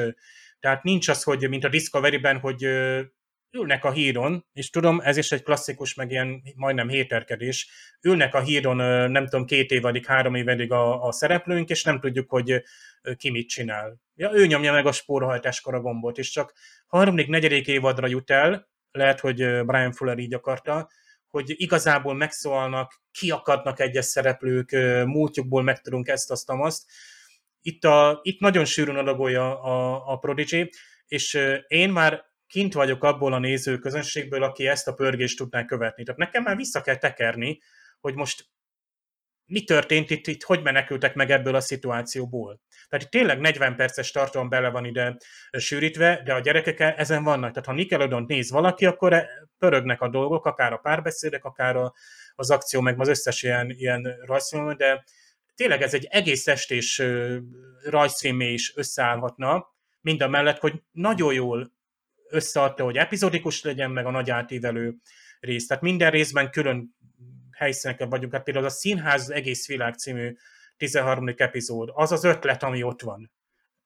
Tudom, volt a Voyager-ben is a Múzsa című rész, de itt ez az ötlet, ez így továbbíve, meg így megjelenítve, a végén az a hír megjelenítés, és nem mondok többet, ami zseniális, hogy ezt egy Discovery is megcsinálta volna, egy élőszereplős ilyen, ilyen, ilyen, ilyen dolgot, hogy, hogy a régit és az újat hogyan hozzuk és mutassuk be, és nem erőltetve és explicit módon ö, hozzuk be azt, hogy a régi Star Trek milyen és mi volt az elmúlt 55-56 évben.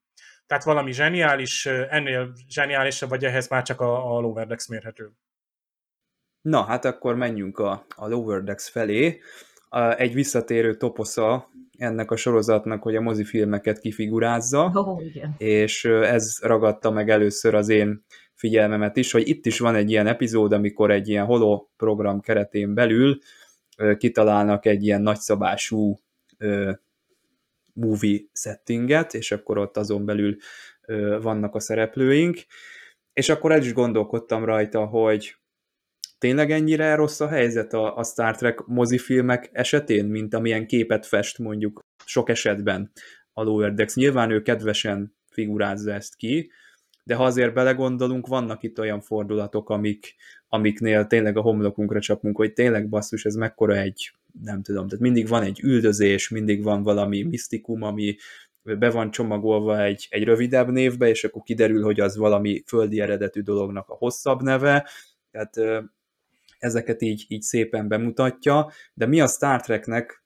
ezt sokszor feltesszük a kérdést, mi a Star Treknek a definitív ö, hazája? Mert én úgy gondolom, hogy Magyarországon mindenki először valamilyen mozifilmet látott a Star Trekből, és ebből kifolyólag mi mindig egy helyen kezeljük a mozifilmeket a, a, a sorozatokkal is.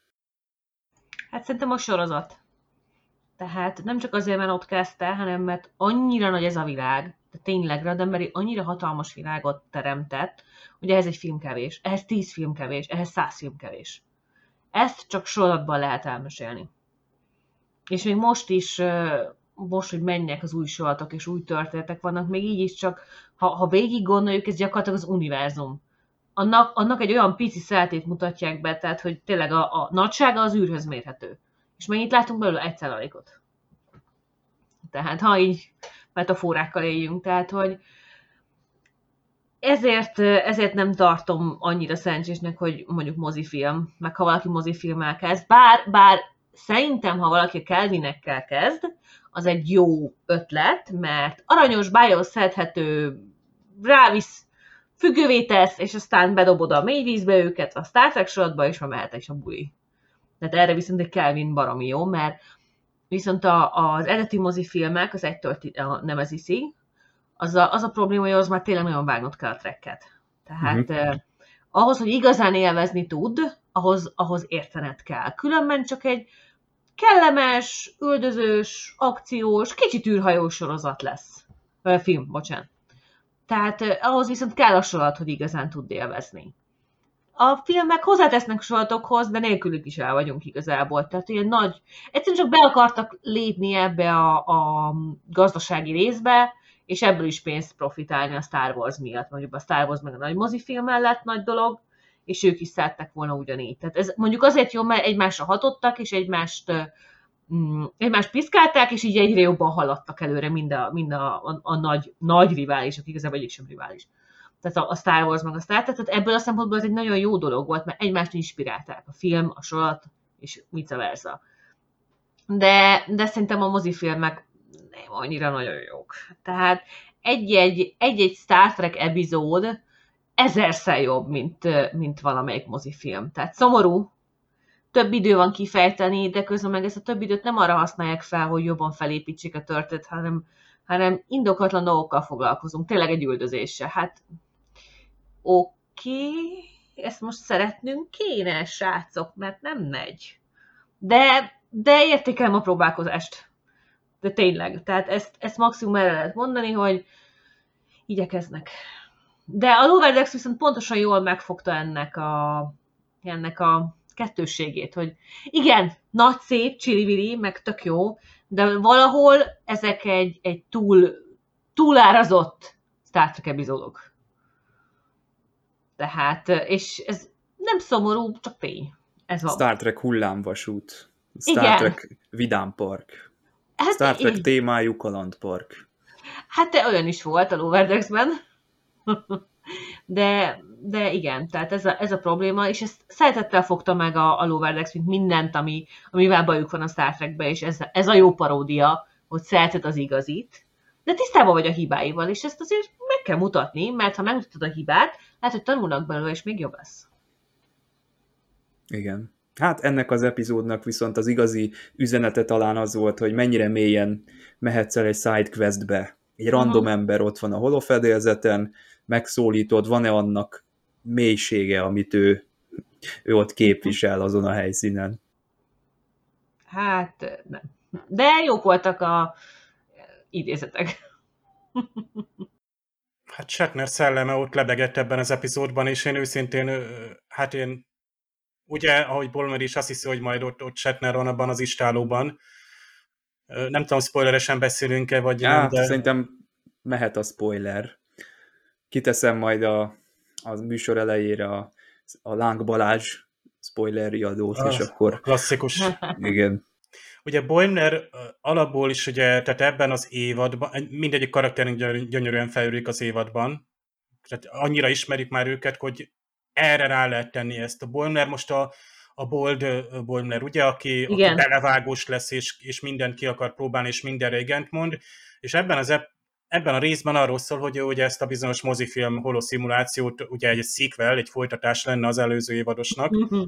és uh, ugye túl akarja lépni. És itt mindenkinek ugye itt rászólnak Radefordra, hogy ott, ott kajál, mint amikor a, a holofedélzeten csemegézik, mint aki moziban ugye popcornozik, tehát ilyen poénok, fémszemcsézettség, jövő nagybetűk, cliffhanger, utáljuk a cliffhangereket. Na, de akkor ti melyik, melyik szereplő vagytok, a Rutherford vagy a Tandy, ti beleélitek magatokat, és idegesít a másik, aki mellettetek ül, és, és röhög, meg csámcsog, vagy ti vagytok a röhögő és a csámcsogó így filmnézés közben? Hát én Tandy lennék. Ha már csinálom, csináljam teljes szívvel. Akkor hadd szóljon. Én, uh, igen, tehát uh, szokták mondani, hogy valaki úgy jön ki egy moziból, hogy olyan jó volt a közönség hogy a közönség együtt ment a filmmel, és nem terelték el a filmet mondjuk fölösleges rögésekkel, mindenki a ajánlást, és tök, tök csendben volt az olyan jeleneteknél, ahol abba, annak kellett lenni. Szerintem ez dinamikus. Uh-huh. Tehát a mhm. közönségnek a, a muraja, azok a, tehát a, a feszült csend, vagy éppenség az együttnevetés, az, az adja a mozinak a hangulatát, vagy például, hogy itt együtt veszel részt egy holog fedélzeti kalandban, egyébként itt teljesen bizarr módon, hogy a saját legénységgel együtt játszanak, uh-huh, tehát itt van ugye a saját, tehát Szeritos legénységnek virtuális részevő. Az ötlet egyébként nagyon jó, azt hiszem a negyedik mozifilmet idézik, nyilván az ötödiket, Igen. de a kemény pont az, amikor Boimer kívják a holofedélzetről. Uh, igen. És azért arra, arra sor kerül, hogy, hogy ott hogy mi is történt vele. És azért Lower Decks, te jó ég, tehát végig röhögünk, ugye így lazán nem tudom, tizen, vagy most már nem is tíz epizód volt, hanem most már huszonvalány epizód, és akkor a Bournemouth kap egy ilyen, ilyen lesújtó hírt. De a dolog ugye nem ér ott véget. Tehát például le kell reagálni, például kifejezetten majd Marirernek is. Tehát itt uh-huh. ugye ez, tehát ugye itt már így működő kapcsolatok vannak, tehát itt azért jó, hogy nem egyedül éli ezt meg, nem is beszélve most a Radeforszáról is lehetne, hogy abba sem menjünk bele jobban, hogy őt is mennyire viszik, és mennyire visszautalnak gyakorlatilag az egész Rutherford viselkedés az implantjával kapcsolatban úgymond egy epizódban visszamenőleg meg van magyarázva, mintha ezt valaki, lásd, ö, ö, nem Battlestar Galactica, hanem ugye a másik, ugye Babylon 5, mintha valaki előre leírta volna, uh-huh hogy mit akar majd a Lower Decks-ben harmadik évadra kihozni. Nagyon jó. Tehát így, így, így lehet sorozatba elrejtett mozifilmes, mert szerintem is Ketrinnek igaza van, Ketrinnek, hogy a, a Star Trek mozifilmek kiterjesztett Star Trek epizódok, amire a rajongók nagyon szívesen bemennek, de voltak éppen mondjuk úgy, hogy a második, hatodik, nyolcadik, tizedik, na, megint csak Pont a páros. Hát de, hogy azok olyan az akciót és a Star Trek tartalmat nagyon jó egyensúlyban hozzák, míg a többiek inkább a Star Trek tartalmat, vagy a nagy science fiction tartalmat, és aki ilyen kétívású néző, hogy mind a kettőt szereti, az tökéletesen működik. Míg a Kelvin azt mondta, hogy kicsit elengedjük, egy picit, kicsit jobban elengedjük a hardcore Star Trek tartalmat, de ö, formailag meg karakter szinten nagyon ott lesz, és blockbuster szinten szintén. És ez teljességgel működött, mert ha elmondom a történeteket, akkor nekem kerekek, működnek, igen, másik alternatív univerzum.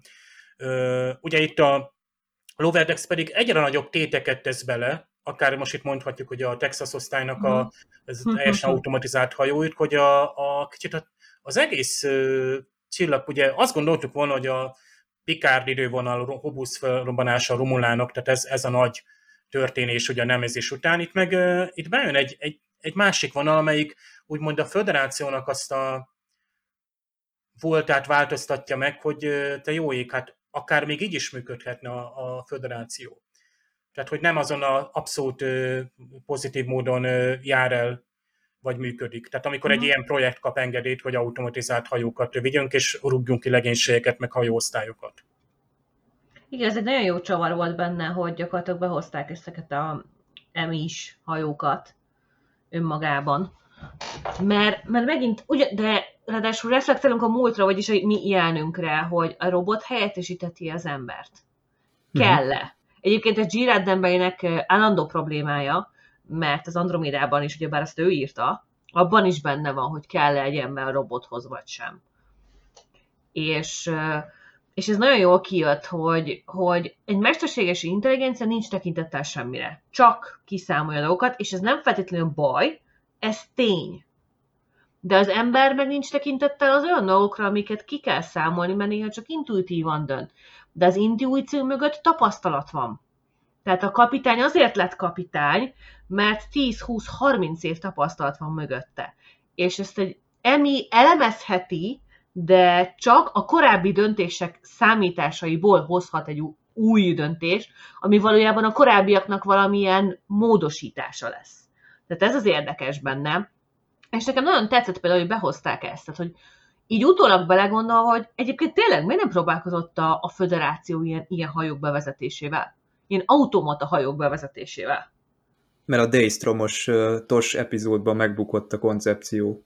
Egyszer, de azóta több száz év telt el, tehát hogy, hogy lehetne ezzel foglalkozni. És itt a példa, hogy foglalkoztak vele, és megint megbukott. Tehát milyen jó, hogy, hogy reflektálunk arra, hogy a föderáció is, és az emberiség is változik, fejlődik, újra próbálunk egy problémát, ugyanúgy elbukunk, de megpróbáltuk. És ez jó. Ez azt jelenti, hogy emberek, és valódiak. És ez, ez nagyon ügyesen becsempészték a Loverdexbe közben, hogy ha, kis vicces, kis aranyos, kis cuki, hát nem. Ez már nagyon nem. Ez már nagyon nem az első évados uh, alpári poénokat bedobunk, bár még mindig vannak hála az énnek. Az a csúrosz, jelöletlen papírzacskóban, az mindent vitt. Igen, most egy ilyen nagyon ilyen, ugye a Seth Mac- MacFarlane-től is, meg a Mike McMahon-től is félünk egy kicsit, mert azért jönnek a, olyan poénok. A második évad az kicsit over the top volt a Lower Decks-ben. Itt egy kicsit visszafogottabb volt a, a helyzet, ettől az egy példától eltekintve, de mindig egy, egy emmi Mhm. az, ami, a, ahova kiukadunk, a, akár itt az automatizált hajókat nézzük, akár itt van ugye Peanut Hamper, akit betesznek egy, egy gonosz emmi szekrénybe, ugye a Daystrom intézetbe, ezzel is utal rá a rajzfilm, hogy hát igen, mindig ugyanezt a problémát járjuk körbe újra és újra, tehát polcot lehet ö, belőle Mhm. csinálni. De viszont ez az epizód, szerintem ez, ez nekem torony magasan a, a vitte a prímet itt az évadban, és ö, azért a néző egy-kétszer oda van vágva a falhoz, tehát nem tudjuk, hogy Peanut Hamper kicsoda, azt hiszük egy, egy bizonyos szakaszon, hogy most már megismertük, és fejlődött, és akkor utána kiderül, hogy lehet, hogy nem. Igen. Tehát nagyon ügyesen volt összerakva ez a... Ez, na, ez nem egy filler, ez egy rendes karakterfejlesztő történet. Ez nem egy filler. Mert, mert bemutatja a világ sokszínűségét, egy teljesen új fajt is látunk, ahol mindenki repül, az nagyon tetszett. Sky Jó volt, Snake. ma- igen, jó volt, hogy, hogy Peanut Hamper közben azáltal, hogy egy kicsit ilyen, hát bugó, nem is kicsit, de közben kimondta a néző gondolatait. Itt most tényleg mindenki repül? És hasonló. Tehát, hogy, hogy benne van, ja Isten, már megint elkezd sírni. Tehát, hogy benne van közben a nézőnek ez a türelmetlensége, és, és ah, ma megint ez, srácok, már rohadtul unom. Tehát, hogy, hogy ez is benne van, de közben meg teljesen önálló személyiség. Tehát jó csavar volt benne az, az egésznek, hogy nem mindenki jó, nem mindenki rossz, de ez oké. Okay. Vannak ilyenek. És szerintem az a Druckmanni, az nem ugyanaz volt, akit láttunk korábban az évadokban? A, a Druckmanni, Ö- akinek a szűnapját ünnepeltük? Tehát Vagy akik ez begyűjtötték a... Igen, igen, akik próbáltak Vagy begyűjteni. akik, a- akiknek szólt a Peanut Hamper, a, Aha, hogy itt van warp technológia. Aha. úgyhogy Ö, egyébként a Peanut Hamper ugye ő egy Exocompnak Igen. a... Vagy tehát akikről ugye egy TNG epizódban kiderült, hogy Quality of life. igen, Mhm. és miért tekinthetők életforráknak, mert például veszélyes vagy ilyen öngyilkos szituációban nem mentek bele. Igen. És a Peanut Hampernél mikor ez az önzés figyelhető meg, bár mondjuk az, hát most nem is tudom, tehát nekem azért ez az epizód olyan értemben hullámos volt, hogy voltak benne olyan pontok tényleg, hogy ö, olyan, hogy Seth MacFarlane le tényleg, tehát ott a, az a, a nász, azzal, ugye, azzal a madárral, tehát azért ott, ott szerintem azt, azt, azt sokan nem tudják kitörölni, ugye? Azt hiszem kétszer is együtt vannak Igen. meglehetősen intim módon. Hát Kétszer látunk valami erre utaló dolgot, igen. Elég volt annyi. De elég direkten tulajdonképpen látja, bár nincsenek a lényeges részek mutatva, hogy a Na ez az a, tehát megint ez az eszköz, ez a súlykolás, hogy itt visszatérjek a, a sok epizódos, kevés epizódos dilemmához. Az, hogy ezt így többször látod, még ha viccesen is, ez egy eszköz arra, hogy a, a végén még jobban át tudjanak téged, még jobban pofon tudjanak vágni, uh-huh. tehát ezek, ezek jó, jó fordulatok, vagy jó, jó megoldások ilyen szempontból. Abszolút. Meg azért is érdekes volt, mert ugyebár a Star Trek alapból az élő szereplősében mindig van olyan epizód, hogy nem látjuk a főszereplőinket, mert valószínűleg dolguk volt valahol, más szerződés, stb. Tehát nagyon sokszor előfordult, ezt tudjuk jól. És ez megint ezt a hatást idézte, tehát ez nem igaz, mert ez egy animációs, ezt szinkronizálni kell, tehát nem ez a probléma, de úgy, úgy arra reflektált a Star Trek univerzumban, és ez jól működött, nem? Uh-huh. Tehát, hogy, hogy, hogy mi, mi is tudunk ám ilyet csinálni. Igaz, hogy nekünk nem kötelező, de mi, mi is tudunk ám ilyet csinálni. És ez így kellemes volt. Őszinte. Pimasz. Tehát az egész volt ilyen, ilyen pimasz. Tehát tényleg, hogy a, a, és most nem is a Marina a legpinaszabb. Tehát az benne a szép, hogy ő most nagyon vissza van fogva, és mindenki más pimasz. És ez milyen érdekes karakterfejlődés az első évadhoz képest, hogy mennyire, mennyire változtak a szereplőink, hogy, hogy Boimler, aki, aki még a légytől is félt, mert annyira kapitány akart lenni, most meg tényleg ez a bátor Boimler, belevágunk mindenbe. Igaz, hogy meghalsz közben, hülye, de, de ott vannak közben a többiek, mert meg ott a tapasztalat, hogy nem, nem csinálod, ebből baj lesz. Tehát nagyon szépen változtak, hogy Tendi már nem csak mindig az a happy ember, hogy ő, ő kőkemény Orioni, csak nem akar az lenni, de attól még meg tudja csinálni. Tehát az jutott eszembe, a Deep Space az epizódban is volt egy ilyen, hogy még van egy Vin Diesel sci kevesen ismerik, Babylon AD. A rendezői változatot kell megnézni, nem ami kijött a moziba, és abban hangzott el Michel Jótól ez a mondat. Ez a Michel Yeoh film, igen. Békés vagyok, nem védtelen. Nem ugyanaz. Tendi békés, nem védtelen. Ennyi. Ez a Babylon AD, ez egy jó film egyébként, mert hallottam már erről, de nem mertem még. Ez egy zseniális film lenne, ha a mozifilmes verzióba a stúdió nem szólt volna bele minden másodpercben. Uh-huh. De ha a rendezői változatot megnézed, akkor egy nagyon-nagyon jól összetett, nagyon hangulatos sci lesz belőle.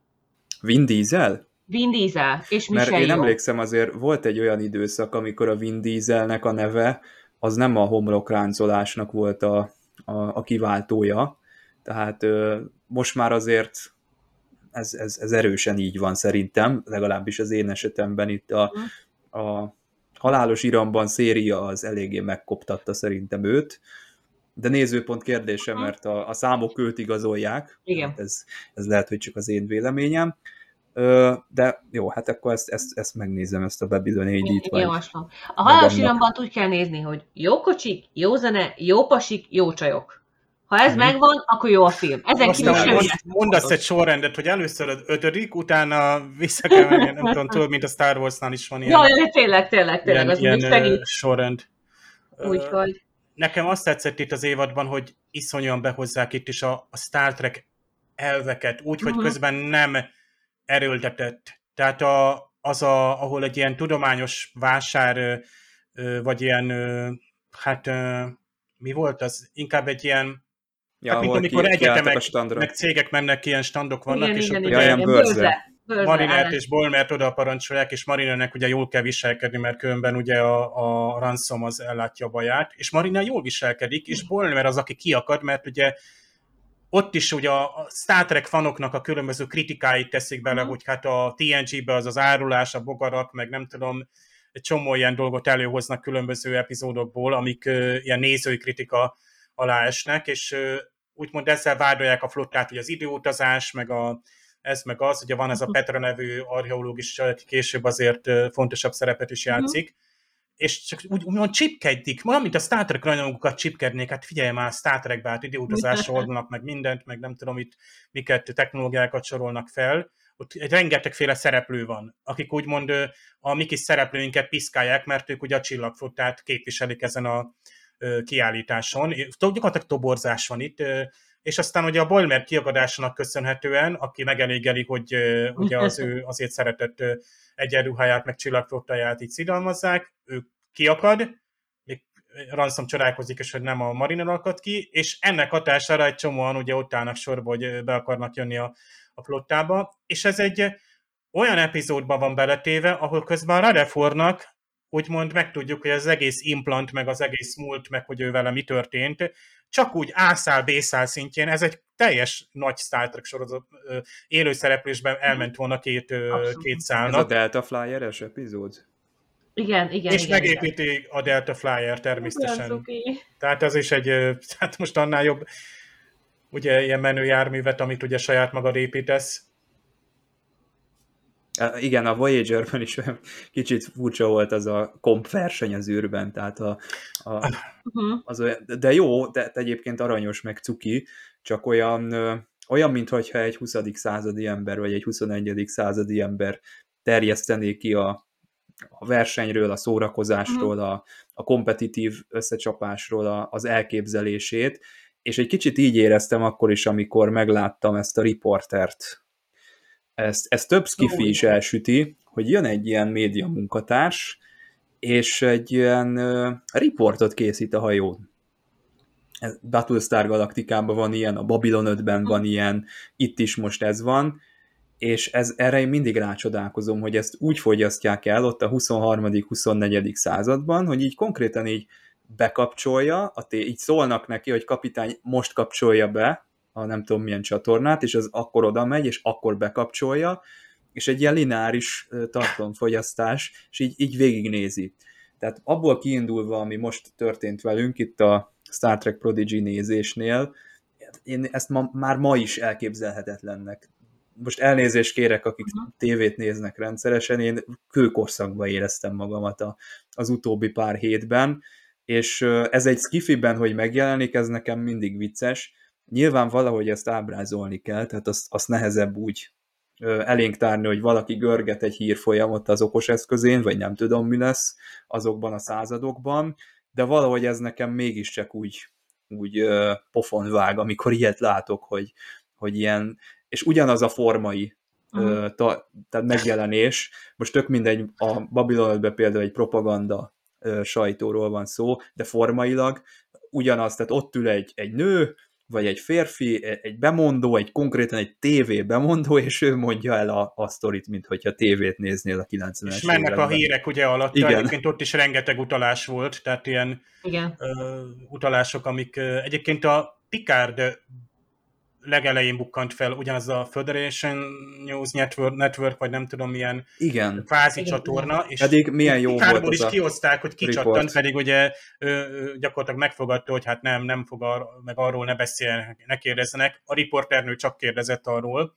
ugye itt a Romulus kiürítése és Picard miért hagyta el a flottát, és ö, ott Picard ott elég erősen, ott mondtuk, hogy ez a sorozat, ez, ez, ez De az, az a lesz. report maga az jó volt, tehát a, a beszélgetés. Csak az is olyan, hogy, hogy ma már azt nem úgy néznéd meg, hogy na most nem tudom, fél nyolc, most kezdődik a Pikáról a- az interjú, és leülsz a tévé elé, és megnézed, hanem egy, nem tudom, egy podcast formában letöltöd, YouTube-on meg, megnyitod, vagy mit tudom én, tehát Igazából én el tudnék képzelni, most is vannak például Amerikában olyan csatornák, ami hírcsatorna. Tehát 0-24 hír, de van egy hasonló itt a németeknél.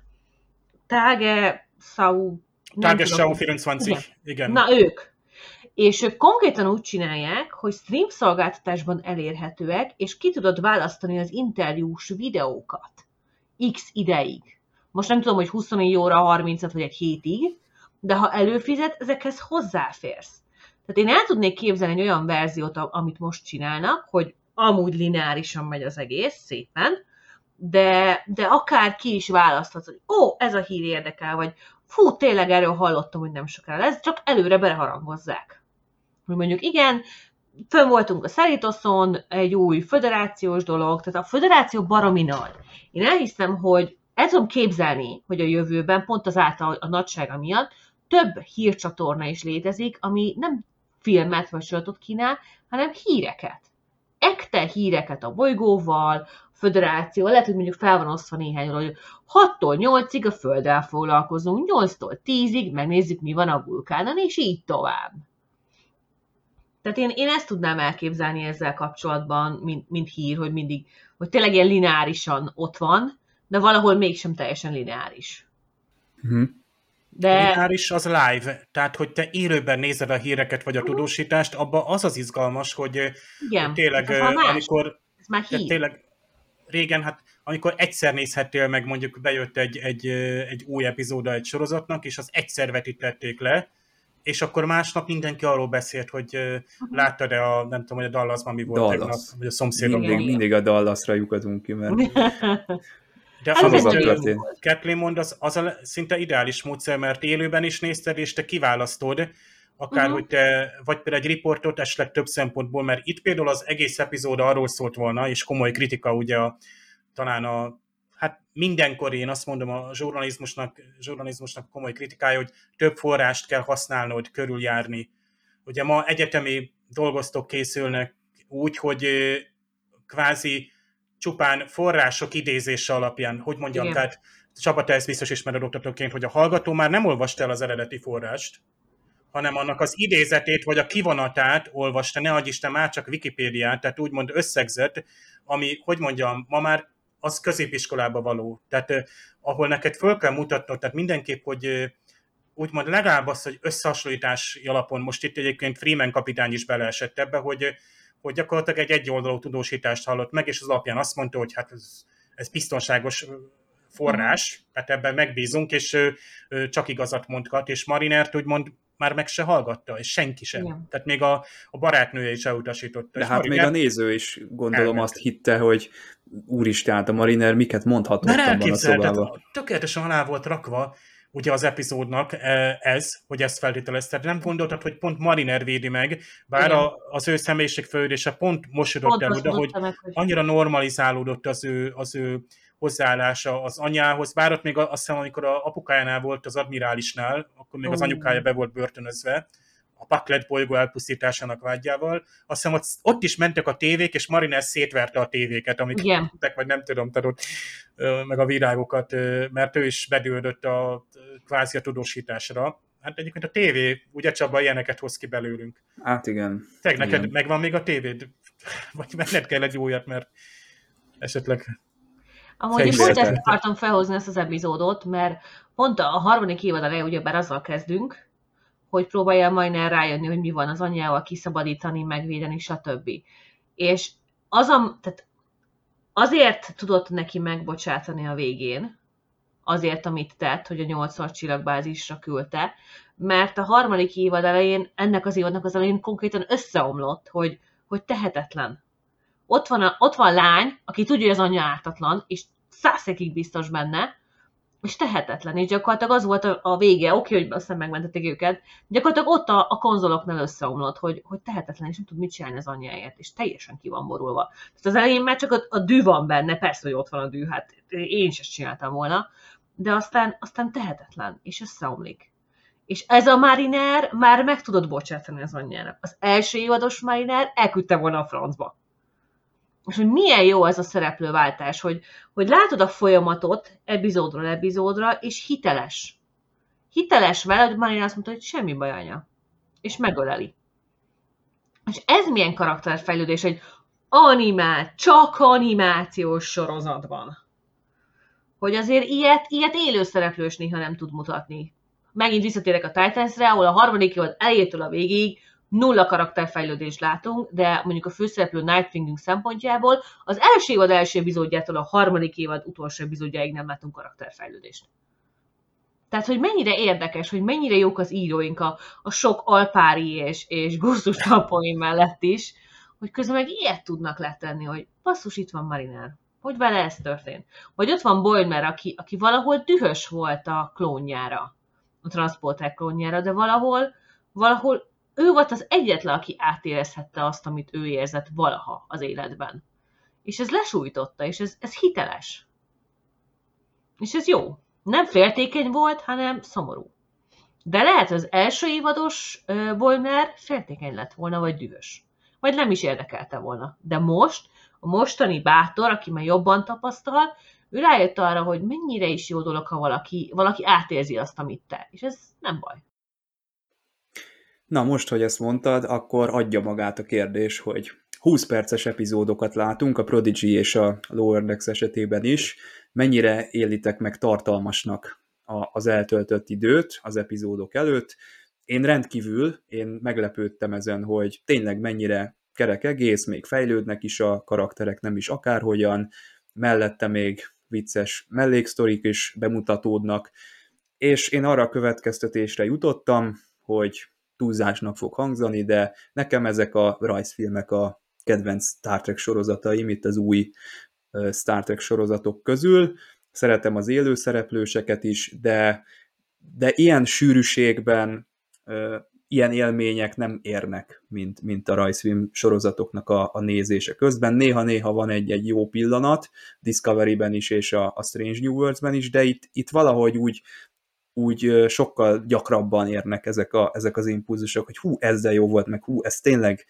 Úgyhogy ez ö, maximálisan elégedett vagyok ezzel a kettő sorozattal, és én ezt vinném a lakatlan szigetre, hogyha az új Star Trek sorozatok közül kéne választani. Ez fergeteges. A Lower Decks az nem való mindenkinek, azt meg kell vizsgálni rögtön le fog pattanni, aki nem szereti ezt a humort, aki viszont igen, az meg nagyon, nagyon fogja szeretni. A Prodigy az meg bárkinek, uh-huh. tehát ott, ott be lehet szállni. Kicsiként, nagyként, felnőtteknek is működik, mint a Pixar, rétegzett, mint az Ogre, vagy a Hagyma, uh-huh. nem is tudom, hogy volt már a, És a konkurens, igen, ö, stúdiónak a rajzfilmjében 10 per 10 Abszolút egyetértett, nálam is a Lower Decks az újak közül biztos a Lower Decks a kedvencem. Nálam a Voyager a, a non plus ultra, tehát valahogy ő, ő kísért végig, ezért nem, nem ő az első a Star Trek közül, de a Lower Decks a második. És ezért nagyon sok mindent elárul, mert mindegyiket imádom, a Strange New Worlds, a Discovery, a Pikárok, mindegyiket szeretem, de valahogy a Lower Decks pofátlanul megszertette magát. Annak ellenére, hogy Pimasz, Alpári, és néha gusztustalan, de közben meg ízig-vérig Star Trek. Tehát, hogy, és nem csak az, hogy most letettek egy űrhajót a háttérbe, a, a, a személyiségek, a mondani való, a, a háttértudás, tehát minden ott van benne, ami Star trek teszi már a legelső epizód óta. Csak folyamatosan egyre jobban láttuk, mert az elején még nem biztos, hogy annyira mertek a készítők ilyen nagyon hardcore lenni, de, de utána már végre mertek, és, és elképesztő, amiket látunk, hogy, hogy megkérdőjezik a föderációt, az irányelveket, a szereplőket, az űrhajókat, a, az embereket, és ez nagyon jó. De, de ezt szeretettel teszik, hogy igen, hibás vagy, de nem baj. Mert lehet fejlődni, ezt tudjuk jól csinálni, és jól csinálják. Állítom egyébként, hogy azért is ennyivel könnyebb a készítőknek, a két animációsnál, mert azt réteg történetnek szánják. És ez a stúdió és a hozzá nem értők nem szólnak bele annyiba. Tehát nem azt mondják, hogy jó, hát ezt tedd be, mert szerintem, de ilyen több szexiát, mert azt szeretik a nézők. Nem tudják, hogy mit szeretnek a nézők, csak úgy gondolják, hogy a Star Trekbe ez kell. De nem ez kell, és a lower meg a prodigy nem próbálnak belerakni és szerintem ez is nagyon hozzájárul ahhoz, hogy jók az epizódok, hogy, hogy van, van 20 percünk, amihez nem tenné hozzá egy percet sem, de nem is vennél el. Nincs túlpakolva, Nem, nem az van, hogy, hogy öt szálat bedobunk, és aztán majd egyszer kibogozzuk neked, vagy ott hagyjuk a francba, hanem végigvisszük. Ahogy Rutherfordnál is végigvitték, hogy már, nem emlékszem, már második évadban fölbukkantak emlékfoszlányok, vagy most az hogy összefolyik, még egy, egybe szoktam letolni. Tehát minden Lower Decks évad előtt letolom az előzőket. És így, és így kicsit összefolynak, de hogy, mikor hogy lesz tíz évad, akkor, akkor ez egyre nehezebbé fog válni. nem baj, vállalom ezt a kockátot. Ez, ez egy olyan szenvedés, ami, ami menni fog, úgy érzem én. Ehhez. Vigyed ezt a keresztet. Nagy lány leszek. Igen. Tehát, hogy, hogy szépen föl vannak építve ezek az apróságok. Vagy TNA és, és Sex kapcsolata például, hogy olyan, olyan bizarr volt az elején, és most is még mindig bizarr, de közben meg, közben meg tök jól mutatja, hogy Sex az érzelgős, és Tiana nem az. Na, De- ebből viszont kevés volt, úgy érzem. E, A mondjuk, A ebből- hajtómimag kilövés, hogy mennyire örült, hogy, Jaj, ez olyan hogy az ő ötletét propagálják, és kimehet Sorba kilőni álltak a és folyosón tényleg neki. A, az egy pillanat, amikor ilyen, nem tudom, Nélix búcsúztatója, hogy mikor volt ez Igen, a Voyager, hogy sorba áll mindenki.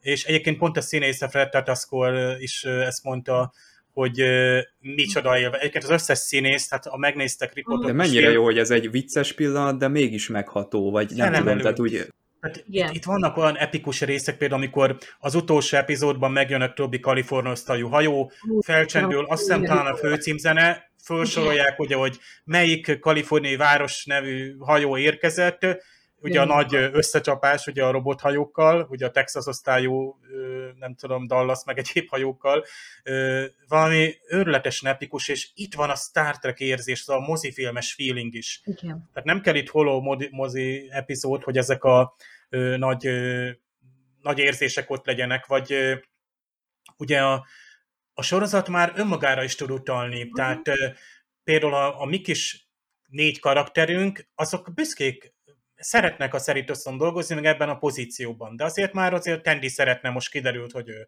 kapitányi posztra megy, ugye vol, vol is valami kiképzése, Mhm, ugye a Dr. igen. Miglimó volt a, nem tudom, Mendora, ugye a madárdoki, pszichológus, és volt egy epizód, ahol ugye ez a Mind in the Minds Minds, amikor ugye hát ilyen fantáziák valósultak, testesültek, manifestálódtak meg, de ott volt egy olyan, olyan rész, hogy egy konkurens Kalifornia osztályú hajó érkezett, és hogy hú, győzzük le őket, végezzük a missziót minél gyorsabban el, és aztán kiderült, hogy az a másik hajó tökre irídi a mi kis zászlósainkat, mert ők csöppennek mindig olyan karantba, meg ők lépnek túl mindig azokon, amik a Kalifornia osztálynak ki van jelölve, vagy ezek a másodlagos küldetések, hogy ez a swing by, amit a Freeman kapitány is kitalál, ez meg arról szólt volna, hogy, hogy, hogy úgy tűnik, hogy a Kalifornia osztályú hajók azoknak a feladata úgymond egyre inkább hát rutinná válik, vagy nem lesz rá szükség, és a Freeman kapitány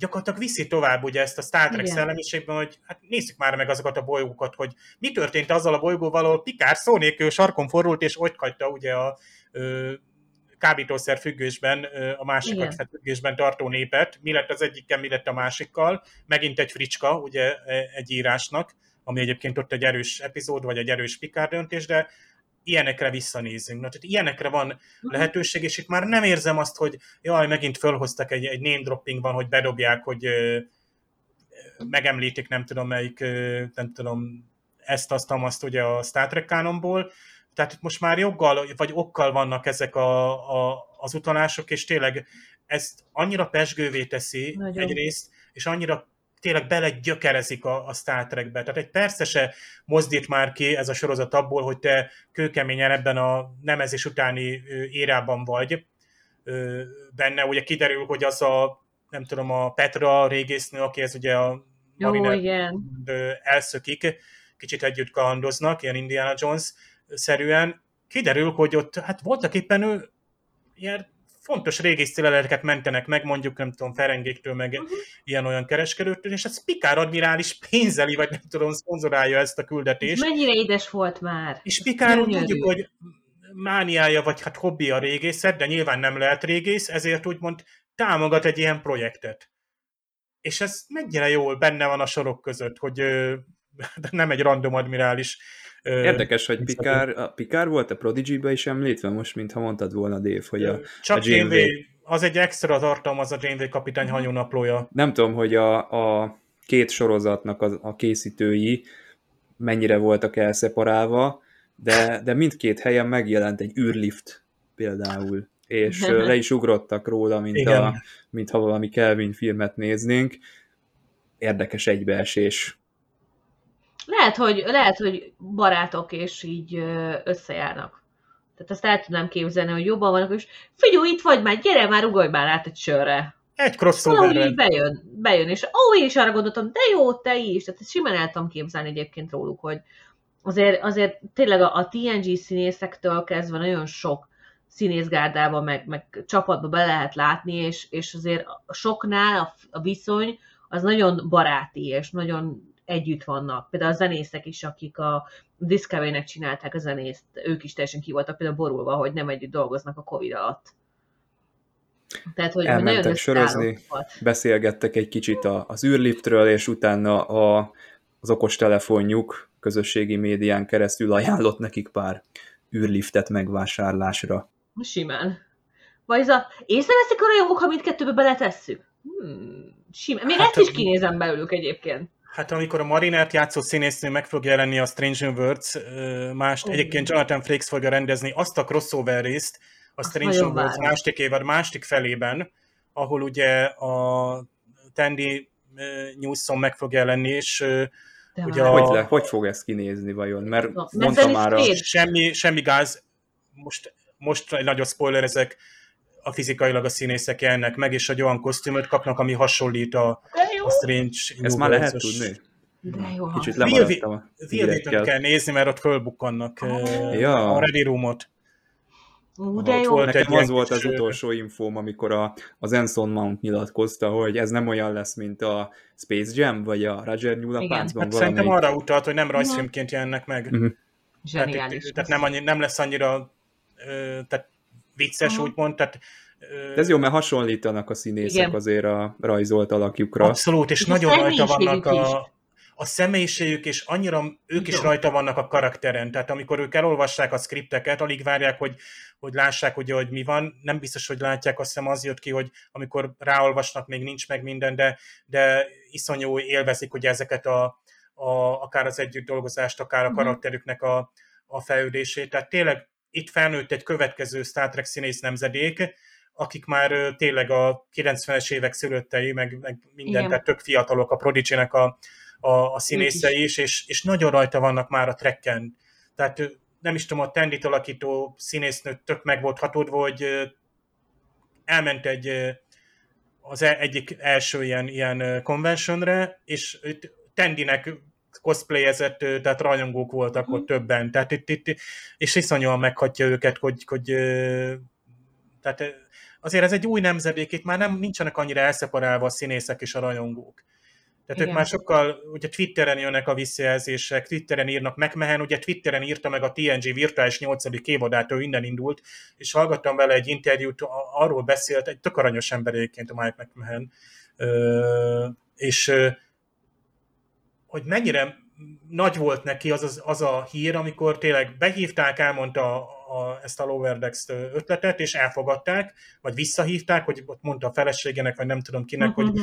majd kibújt a bőréből az az ember. Igen. És ezt lehet látni, hogy e- ez, a, ez a munka, ez, ez itt vissza van forgatva a színvonalba, és tök jó, hogy most már harmadik évad van, ugye megint indokolatlan, de hát indokolt Orville említés a, az impulzusban, hogy milyen jó, hogy eljutottunk a harmadik évadig, hogy ott is miket, ott egyébként én jónak tartom ezt a tíz rész, de jó nagy vaskos részek, ugye ezek a 70-80 perces, ki vannak játszva a párbeszédek, minden oldalról van eleje, vége, stb. az epizódoknak. Na, az Orville az egy olyan sorozat, jó, hogy mondod, amiben nem kell sok epizód, és mégis üt. De Hát lehetne ez 20 így- is, nem haragudnánk meg, Mert meg negyedik évadra. Tehát nem nagyon jól tartja. Meg. Tudja, mit csinál, és nem hagyja, hogy beleszóljanak. Uh-huh. És ez látszik, hogy, hogy a szíve lelke benne van, és ő, ő tudja, mit csinál. Ez, ezért ilyen jó az Orville, mert egységben gondolkodik. Annyi epizód van, amennyire szüksége van, nem amennyit rászabnak. Lehet, hogy már túl jó. Ez, ez lehet, hogy a folytatás rovására fog menni, hogy ennyire önálló lett a, a Seth MacFarlane, mert ugye hát azért Igen. kellenek, kedves nézők, nézzétek meg a Disney Plus-on az Orville-t, Orville. hogyha szeretnétek, hogy folytassák a sorozatot. Nem a letöltőset tessék most elővenni, mert azt nem tudják nézni a készítők, hogy azt hányszor nézitek meg, úgyhogy hát vegyétek elő, magyar felirat van rajta, szerintem ez már egy good enough, tehát mondjuk azt, hogy szinkron még nincsen, de, de talán az is lesz, de azért magyar felirattal már megtekinthető, minden megnézés számít, és akkor a negyedik évadnak is talán eljön az ideje. Igen. Na hát, még nem is beszéltünk vendégszereplőkről, meg a Deep Space Nine is megjelent itt, ugye Nana Visitor, Ja, uh, Armin Shimmerman, Prodigy-be ugye megjelent Billy Campbell, aki a Okona kapitánynak a szerepébe van. Egyébként várom őt vissza, mert méltatlanul lépett le az egyik jelenetben, és azóta se láttuk őt. A folytatás még azért bármit hozhat. Ez ránk is igaz, folytatjuk az Impulzus podcastet, és ebben a pillanatban még nem tudom, hogy hogyan, de ö, egy műsor utáni megbeszélésre invitáltam már Dévet, hogy miről fogunk beszélni a karácsonyi adásunkban, úgyhogy ez már, ez már ö, időkérdése, hogy ez megvalósuljon. Hát, Ketlin és Dév, köszönöm szépen, hogy beszélgettünk. Mi is köszönjük. Karácsony tájékán szerintem találkozunk a kedves nézőkkel és a kedves hallgatókkal. Sziasztok! Sziasztok! Sziasztok!